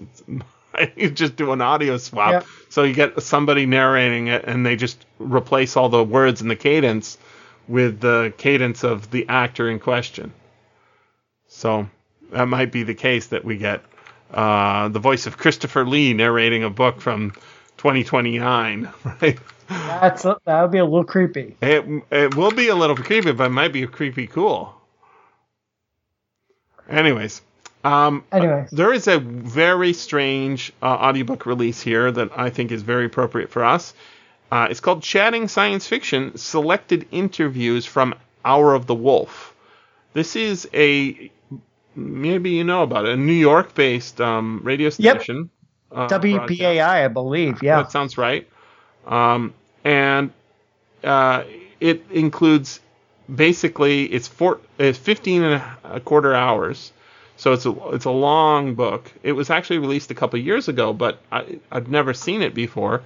Um, it says this collection of interviews and chats is culled from some of the more recent episodes of the world's longest radio program, Hour of uh, on speculative fiction, uh, Hour of the Wolf, produced and hosted by Jim Freund since 1974. Many of these recordings were made at conventions, the Nebula Awards, some with the audience, and some in studios. Collectively, these interviews make up a road tour of some of today's greatest voices in speculative fiction. Speculative fiction. List of interviews in order of appearance is Ursula Le Guin, Kim Stanley Robinson, Samuel R. Delany, Cory Doctorow, Ray Bradbury, Nalo Hop- Hopkinson, Peter S. Beagle, China Miéville, Orson Scott Card, Lucius Shepard, Nancy Kress, Ken Liu, Charlie Jane Anders, Genevieve, Jean, Genevieve Valentine, Susanna Clarke, and Connie Genevieve Valentine. Yeah. Genevieve. There we go. Yeah. I, I was tripping over my French. Yeah. Um, so I, I've listened to this show online. Um, it was not super easy to listen to because you have to get the time zones right and um, that sort of thing. But it is a good show. Um, It was so- it was more easy for me to listen to it when I lived in New York. Yeah. yeah, that'd be the. uh, I mean, that's the great thing about living in a big city. You can have access to an actual broadcast if such existed, right? Um, Exactly. and that's the place for it. New York is very much a. Uh, uh, it's it's good for science fiction. I think there's a lot of stuff going on there. So that it's a curiosity, not super new, but um, I I would think that that's well worthy of listening to. Um, I also have a series of 49 results, although not that many. I, I went just looked looking through the catalog, and it looks like they're going through every Larry Niven book and releasing it as an audiobook. So- Really? yeah. So I've got um, some new titles with covers, um, and or new releases with covers, and then I've got some with no covers yet, but uh, coming cover to be revealed. So the first one, Gift from Earth, which I'm pretty sure was an audiobook years ago, but this is coming in June. It's um, no got no narrator attached to it, but they've obviously made a deal and they're going through his stuff. So we've got Gift from Earth, World of, P- of Ptavvs. Ptavvs. Yeah. World Um, of Ptavvs. Uh, we haven't done that one, have no, we? no, we haven't done that No, one. that that that that'd be one I'd be willing to do. I love I love me some Larry Niven. So, um, again, he he doesn't do that many or didn't do that many series, but um, he definitely set things in the same universe, right? I've I've I've gone onto Audible. I see a bunch of stuff with new covers, run all narrated by Bronson Pinchot. A lot of Hmm. short stuff too. I've got uh, this one's pretty interesting. It's uh, the Moon Maze game. Uh, it's by Larry Niv- Niven and Steve Barnes, read by Grover Gardner. It's uh, the fourth. It's a new book- Dream Park novel. Wow, I didn't know. I didn't Park. know there was such a thing. I didn't know either, but it came out last year, and uh, Grover Gardner is a great narrator. Oh yeah, definitely. Um, so there's that. There's uh, the California Voodoo game, which is, I believe, is that the third book in that series? That's that's the third one. That one I've read. hmm The Barsoom Project is that book too? That's that's book that's book two. That's the one yeah where they Mm-hmm. have the uh, yeah, the ver- These yeah, they go read into by the uh, Grover Gardner and Dream Park by the by the Arctic and with the, the original, cover. yeah, with a new cover. hmm I, I I liked I liked back in the day Dream Park and the Marston Project. I wasn't so thrilled with the California Voodoo game because they changed the whole technology. Hmm. They they retconned all the technology of of the park, and I found that like no dudes, that's you just changed. Well, maybe with the Moon Maze game, they're going to uh, fix it up even further with VR and all that stuff. I mean, yeah, it's Maybe, Who but, knows? but the the first but the first the first two uh, Dream Park novels I liked a lot, and if we ever want if you ever want to do them, Jesse, Mhm. I'm there. I, I'm I there think I for might have you. done the first Dream Park book as a as a podcast. I'm not. I I remember doing reading it. I don't remember whether we recorded. I'm sure we recorded it. It's probably in there. Um, I also want to point out that there's a collection of short stories read by Pon- Bronson Pinchot. That's probably what you were seeing. Um, called Madness from the Inconstant Moon. That's uh, a collection of short words. And then uh, each of those stories is also available individually, it looks like. So Yeah, I think that's what I was saying, yeah. Becalmed in Hell. What can you say about chocolate covered manhole covers? The classic story Inconstant Moon, which is also a great episode of, uh, believe it's The Outer Limits, or maybe it's. Uh, It's one of the Twilight shows, Zone. yeah. But but that is a classic. That is a that is a classic. great story and great great um, adaptation. Uh, so there's a bunch of those, and then there's uh, another Steve Barnes, Larry Niven collaboration, read by James Patrick Cronin, called "The Seascape Tattoo." Are you familiar with this one? It No, I am- I am- 2016. I am not familiar with this one. He Okay. said having to look at. Let me read this to you. Ah. Go, the latest go through it. spellbound spellbinding adventure in Larry Niven's acclaimed collaborations with Steve Barnes, Eros of Azteca and Neoloth Ptior are the deadliest of enemies, swordsman and sorcerer locked in mortal combat who have tried to kill each other more times than either can count. But when the princess Neoloth loves when the princess Neoloth loves is kidnapped, there's only one plan that offers any hope of rescue, and that requires passing off the barbarian Eros as a lost princeling and in infiltrating the deadliest cabal of necromancers the world has ever seen.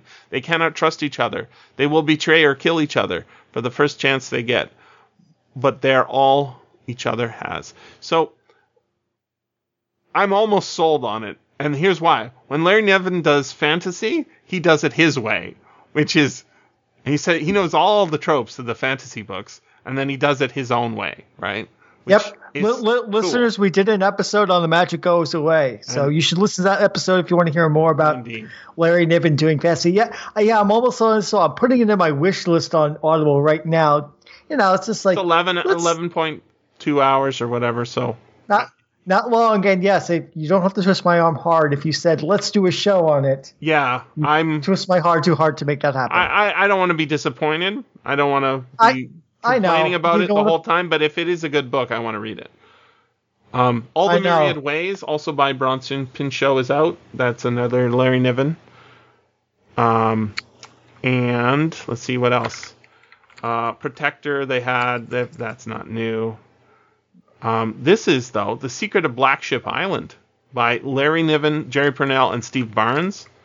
It's got what? pretty new. I don't. I'm not. I'm not familiar with that. Uh, 2012? I guess not. It's the Heorot series. Okay, that's why. oh, oh, oh! It's a Heorot novel. okay. Beowulf's Oh, Children there. series. It's. Oh, yeah. I. Uh, Uh, Beowulf's Children wait, is also wait, available. wait a minute! I, th- I, wait a minute! I thought there was a sequel to that already there called is the the Legacy of Heorot. Uh, And then the Beowulf's Children Heorot. Children, and So what's uh, this? Like this is book three? three. Yeah. Oh, okay. Um, the first one was fine. I didn't like the second one. What about the, So- the this um uh these these books, The Burning Tower and The Burning City? Those Oh, are Jerry um, Pournelle and The the the burning city pissed. Pardon my language. This has pissed me the beep off. I I did not like it at all. okay. Hey, uh, okay. I, in other words, um, Jerry Pournelle overwhelmed that book. I mean, Oh. there's some of the, the Larry Niven fantasy stuff, but yeah, Jerry Pournelle's politics kind of overwhelmed it, and it, it, it's just like decided to drive home a rather blunt and pointed Hmm. right wing political message that I really, really got turned off. Like, I was so excited, like, oh wow, this will be great. This is set in the world because it's set basically set in the in the world of the Warlock, except in Southern California. And Mm-hmm. yeah, I I nearly threw that book against the wall. Yeah. There's uh, another older. oh, I, I don't know why I'm just seeing them now, but m- maybe this is senility setting in, and I've seen this and talked about it a thousand times. Building Harlequin's Moon by Tom Weiner, uh, read by Tom Weiner. That's Larry Niven and Brenda Cooper. This is one Yes. again I've not read. I haven't read it. I've read Brenda Cooper's subsequent solo novels, which are really good. Uh-huh. I've heard about this book, but I haven't read this book. But yeah, Bre- Bre- Brenda Cooper's a very solid science fiction writer. I like her work. Let me read the So- uh, summary here, see if uh, it sparks delight. Uh, the first interstellar ship, John Glenn, fled a solar system populated by rogue AIs and machine human hybrids, threatened by too much tech- nanotechnology and rife with political dangers. The John Glenn's crew intended to terraform the new pristine planet Ymir in hopes of creating a utopian society that will limit intelligent technology. But some miscalculate by, some miscalculation, they have landed in the wrong system. Short on the antimatter needed to continue to Ymir, they must shape nearby planet Harlequin's moon, Selene, into a new temporary home and rebuild their stone, uh, sorry, their store of antimatter through decades of terraforming. Gabriel, the head terraformer, now leads this nis- nearly impossible task. His primary tools the uneducated and nearly illiterate children of the original colonists, born and bred to build Harlequin's moon into virtual into a virtual antimatter factory. With no concept of the future and with life defined as a duty, one girl, Rachel Van Owen, begins to ask herself what will become of the children of Selene once the terraforming is complete. So- Interested? sounds good. I'm I'm definitely up for somebody telling me it's a great book, Jesse. You're gonna love it. Do a show on it. I but I have not yet read it myself, so I don't know. I know they wrote they wrote a story where uh where uh basically they have colonists land on the planet and then everyone starts regressing into uh earlier forms. I think that was their first collaboration together. I can't remember the name of the story offhand. And and I thought, oh, Brenda Cooper has good writing with Larry Niven. Like she should be somebody to watch out for. And yeah, years later, it's like yeah, Well, so I I, I haven't read everything by Niven. I've read a lot. Um, and I'm I'm less you know the more it goes into a series, the less I like it. I read like you know Jug, uh, Fleet of Worlds, and then I'm like I'm not sure if I should read Juggler of Worlds. I don't think I did. Destroyer of Worlds. That's probably the fourth one. You know, it's sort of it's set in the Ring World universe. Uh, but one that I have read that's on here and um, it has been re-released since it was originally released probably in the late 80s or early 90s um, is the in- integral trees or the integral trees. I, I always say integral, but it's probably integral trees. Uh, integral in, integral series has an integration. Yeah. yeah, uh, it's sh- shaped like an integer or something. I, whatever. I don't know. Anyways, um, the there's that book, and then there's the sequel to Smoke Ring, and I can't remember if I've read the Smoke Ring, but I remember the plot. Um, well, Integral Trees is the first, Smoke Ring is the second. yeah, I, know, but I, I I'm definitely read the Integral Trees or however it's pronounced, um, and I thought it was it wasn't as good as you know a lot of his stuff, but it has some great world stuff and some very interesting physics problems that the characters have to deal with. Um, and the way he builds up, he, you know, that's the whole thing is Ringworld is not really a great plot. It's just an adventure to explore what ideas Larry Nivens has spun up, right? And that's the same with Integral Trees. Is my feeling was that wow, look what he made, right? And now let's go spend some time there. And uh, so I don't know if Smoke Ring's worth re- revisiting, but um, the Integral Trees probably is. So we Yeah. we should definitely do some Larry Niven in the future, and maybe somebody will leave a comment that says you definitely need to do this one, and here's why. Contact, contact us, listeners. Yes. Contact us. Leave a leave a comment saying which Larry Niven book that you've read recently that that is uh, definitely in need of some service, and I will consider it, m- bearing in mind that I'm not a big sequel guy. Yeah, I, I, I, I know that about you. There's um, I thought there was a, I thought there was a book bet- with uh, that Larry Niven had done with Gregory Benford. Not on might be uh, Downpour so far. But No. there is lots of new But- stuff yeah- coming, right? But I, th- I thought they had teamed up together to do a, a book, and yeah, I don't think it's actually on. I don't think it's on actually an Audible. Yeah, yeah, it's um, what's it called? It's called um, Bowl of Heaven. I don't think there actually is an audio version of it. Hmm. Well, not yet. Maybe there will be. I I've got another weird collection here. Um, this is coming out next month. Uh, oh, it's already out. Sorry, it's it came out um, uh, last month. Um, but very interesting. So this is probably if you're one of those people who has an Audible account, this is probably the one to get there. Um, unless you have a Downpour account, in which you should get it there. in any case, um, it's called The Very Best of the Best 35 Years of the Year's Best Science Fiction, edited by Gardner Dozois. Oh, and aha. it's 39.13 hours, so it's a big, big collection. Um, it does not have a listing of all the stories in it, which is ridiculous. It should. Um, but that is a good collection. It's not it's not my favorite go-to collection for science fiction because it's mostly really much more new. But 35 years is a lot of years, and there are a number of good stories. So I'm guessing that this is going to be a good one to look into. Um, it has a nice cover, and names mentioned include Charles Stross, Michael Swanwick, Nancy Kress, Greg Egan, Stephen Baxter, Pat Cadigan, and many, many more.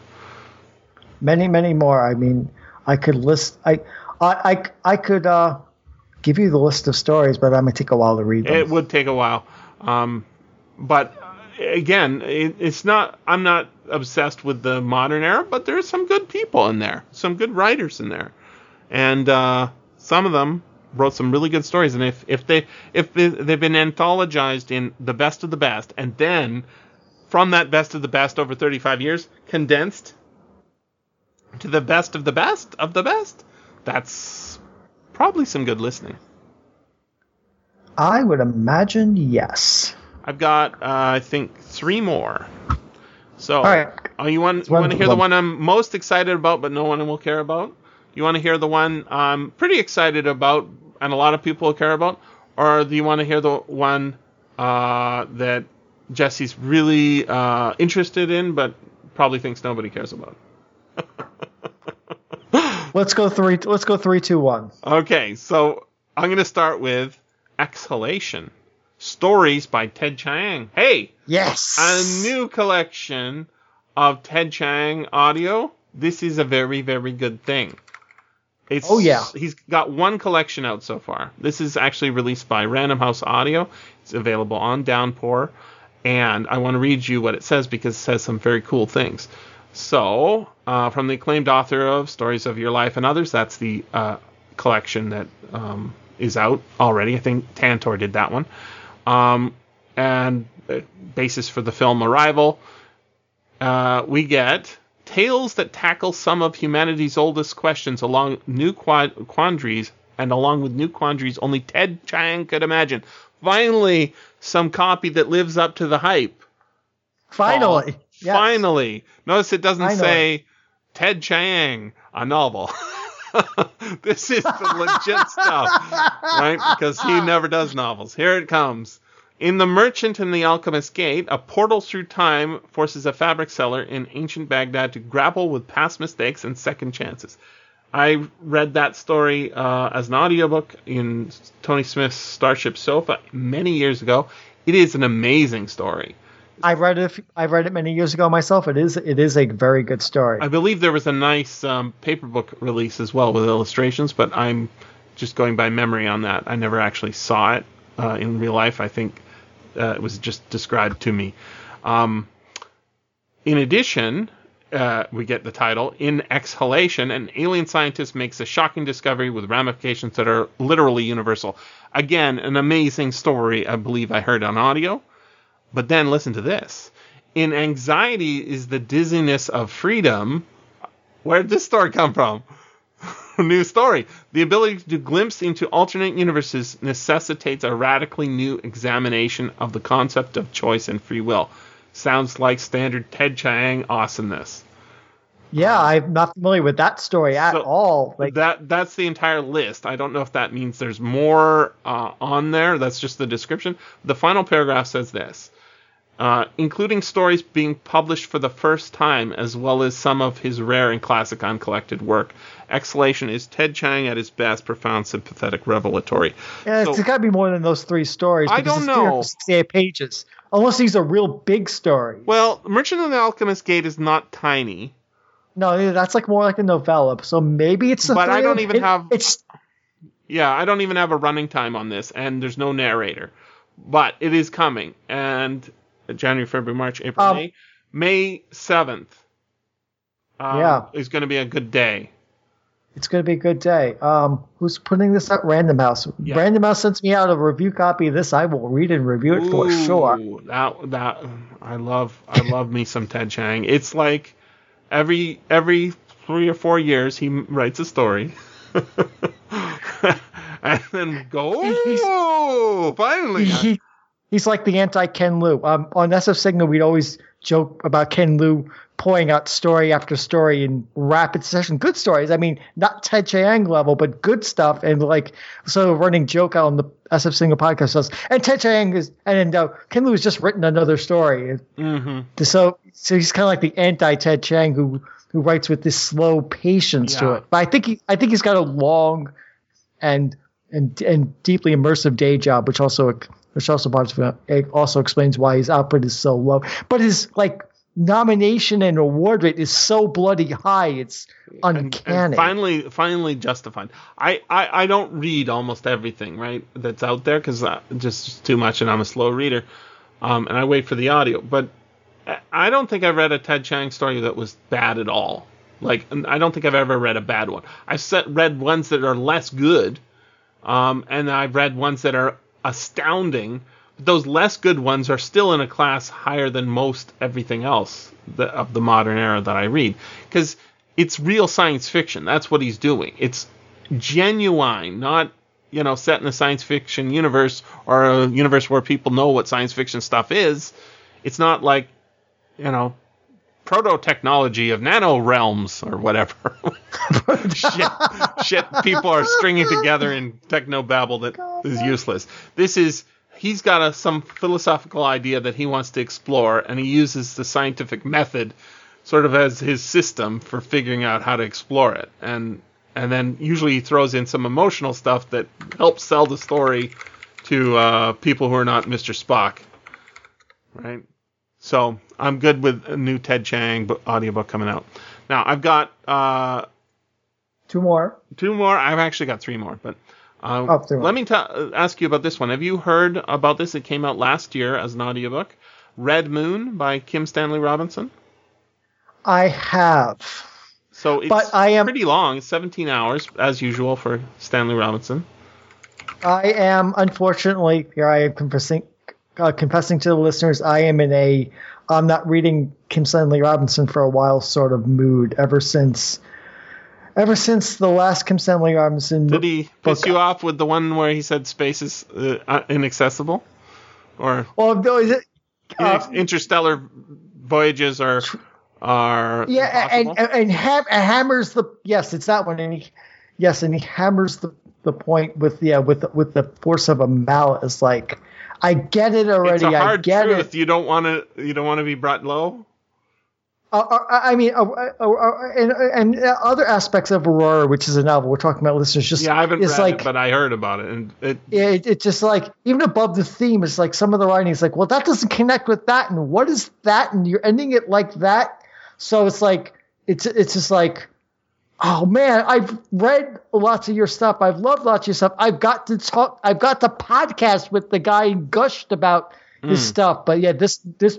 But Aurora just pushed me way off of Kim Stanley Robinson. I have not found my way back. hmm So I, I I'm not going to read all the uh, the copy for it, but I just like the idea behind it. It's not Red Moon as in the Soviets have gone to the moon, alternate history. It's Red Moon as in the Chinese are going to the moon, right? Mhm. Which is far more plausible to me than uh, pretty much any other kind of science fiction that's set in the near future um, could possibly be. And I, I know the capability that Kim Stanley Robin Robinson has. He we've done a couple of podcasts on, well, maybe just one on one of his books that's just amazing, and he's a, he's a really really good writer. Um, so if if I could get over the fact that it's 17 hours long, I might be inclined to look at this, especially if somebody told me um, I should definitely do it. Jesse, you're gonna love it. That's I try and get people to listen to the books before I have to tell me, don't bother, Jesse. It's, right, and then because I'm so slow. All right, so that uh, that's that's I think uh, probably a lot of people knew about this book and are excited about it. Here's the one I'm excited about, Paul. Yes. Um, I don't know. I don't know if I want to listen to the whole thing, but I definitely want to listen to bits of it for sure. It's called "In the Land of Time and Other Fantasy Tales" by Lord Dunsany or Dunsany.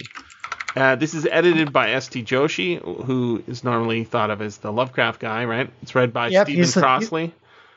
Um, it's coming out. Uh, it, sorry, it came out uh, five days ago.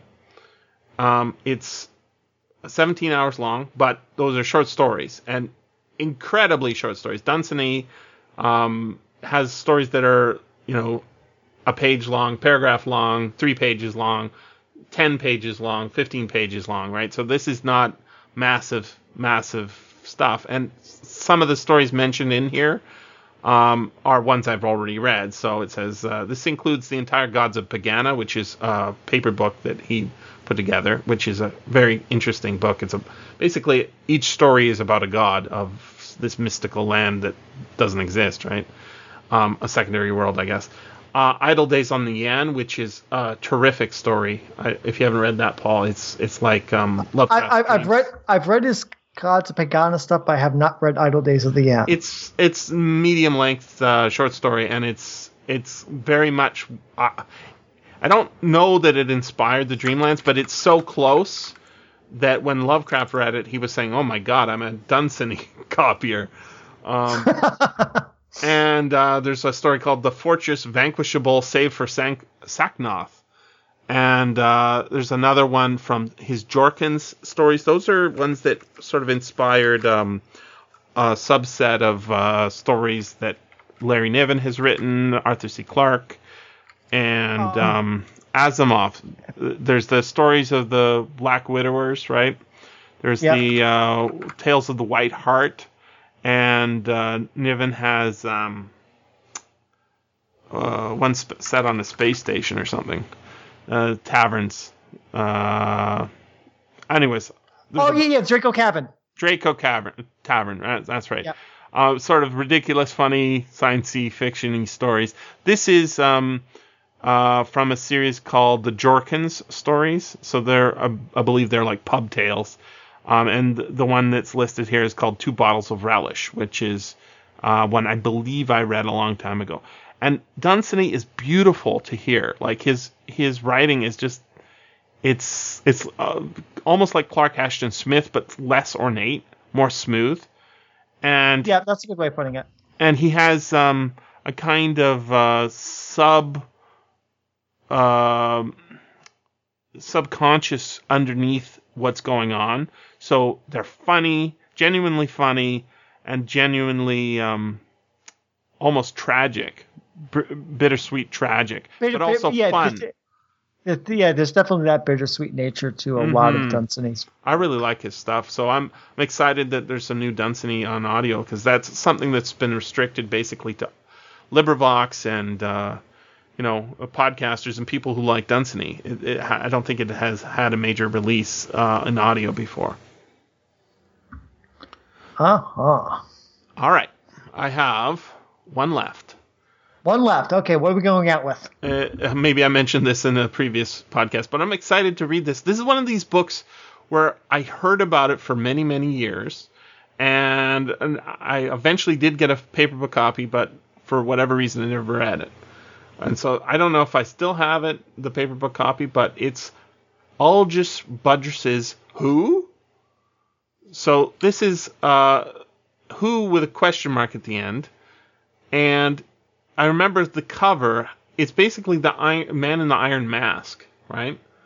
Aldous Budrys is not a famous science fiction writer from the from the old days. He's sort of a middle rank science fiction writer. You know, Yeah, that's fair. he's below he's below Philip K. Dick and Arthur C. Clarke, who'd be you know Clarke is at the top, maybe Asimov, Heinlein, those guys are at the top, and then there's people who mostly wrote short stories. Aldous Budrys never, I don't think, ever made the A team. He uh, definitely never made the A team, and if he if he was in the B team, he was in the low end of the B team. But Yeah, he'd, he'd, be, he'd be batting seventh or eighth in your baseball lineup. At least, right? And the thing is, um, this is his biggest home run, as far as I, my understanding. This was his biggest home run. And I like his writing. So when I find out there's a new audiobook, it's six hours long. Ha ha ha. Perfect Jesse length, right? Um, read by Grover Gardner, has a cool cover. Oh, yeah. I'm, read, I'm reading the publisher summary. I have to read the publisher sum- Please- summary please for our so. listeners. Set against the backdrop of Cold War paranoia, this futuristic novel about identity and technology is one of the run, unrecognized classics of SF, Locus. Mm-hmm. East and West have fused into separate superstates known as the Allied National Government, ANG, and the Soviet International Bloc, SIB. As the Cold War rages, brilliant scientist Luis Martino works on a top secret project known only as K 88 that could alter the balance of world power. The project goes horribly awry at an Allied research facility near the Soviet border, and Martino is abducted.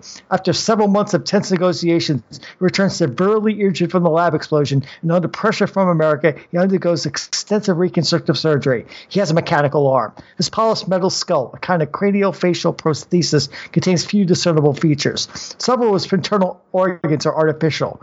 While his fingerprints are identified as belonging to Luis Martino, they could be the result of transplant. Is he the real Martino? Or technologically altered impos- imposter sent by America's enemies for the purpose of spying and infiltration? Tasked with uncovering the truth, ANG Security Chief Sean Rogers makes some shocking discoveries. Narrating in chapters alternating between Rogers and Martino, who proposes existential questions about the human condition.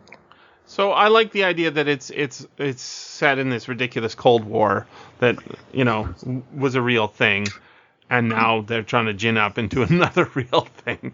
When uh, we we now have the knowledge that you know a lot of what was going on was propaganda, right? They they didn't have way more nuclear missiles than the United States. In fact, they had way fewer. Um, and you know, there there were real substantial things going on, but it was mostly fake. And so this is like a throwback to that period and a speculation into what the future will hold. So it has that sense of being both irrelevant and completely relevant again. And I, I I like the idea that he wrote a novel that was batting above his you know, it's the kind of book where uh, there, there's another one like this actually that I'm still waiting for audio that I was very excited about. I, I'm, I'm even more excited about that one if it ever comes out, and that's Rogue Moon. Have you heard of that one? I've I've read Rogue Moon, yes. Okay, there i there is an audio out of it. What did you think of Rogue Moon? So this is like set on uh on the moon, and it's like a evil game show or something, right? Um, Let me read the summary. secret top project, matter transmitters, all sorts of weird stuff. I remember I read it back in the eighties. All sort. I mean, Let me there's read the death here. traps, all sorts of stuff. A monstrous apparatus has been found on the surface of the moon.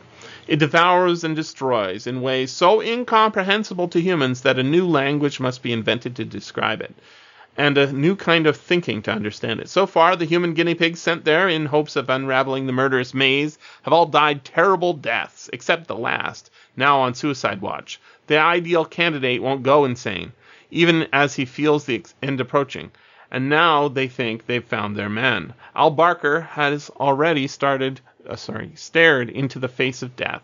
He can handle it again, but Barker won't merely have to endure the trauma of dying, he will have to endure it over and over again, mentally linked to an ongoing series of duplicates of himself created and sent to the moon by matter transmission That's right. Until the artifact reveals its secret.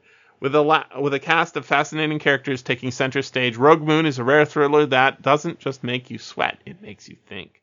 So now that I'm reading that, it makes me think that it's it was adapted into the film Moon. no, that's a different thing. Uh, sort of. But yeah, yeah, yeah, yeah. It's been a long time since I read it. I remembered I remembered Matter Transmitter and Death Traps, but yeah. And there's some a long time reviews on this, which is very unusual to see reviews on uh, Downpour, um, and uh, they're very positive.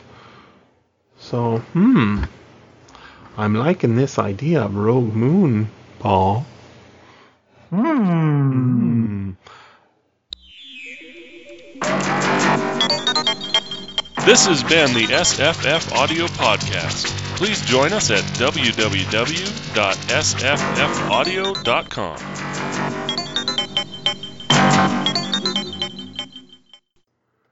Tantor Audio presents The Wounded Kingdom, Book Two.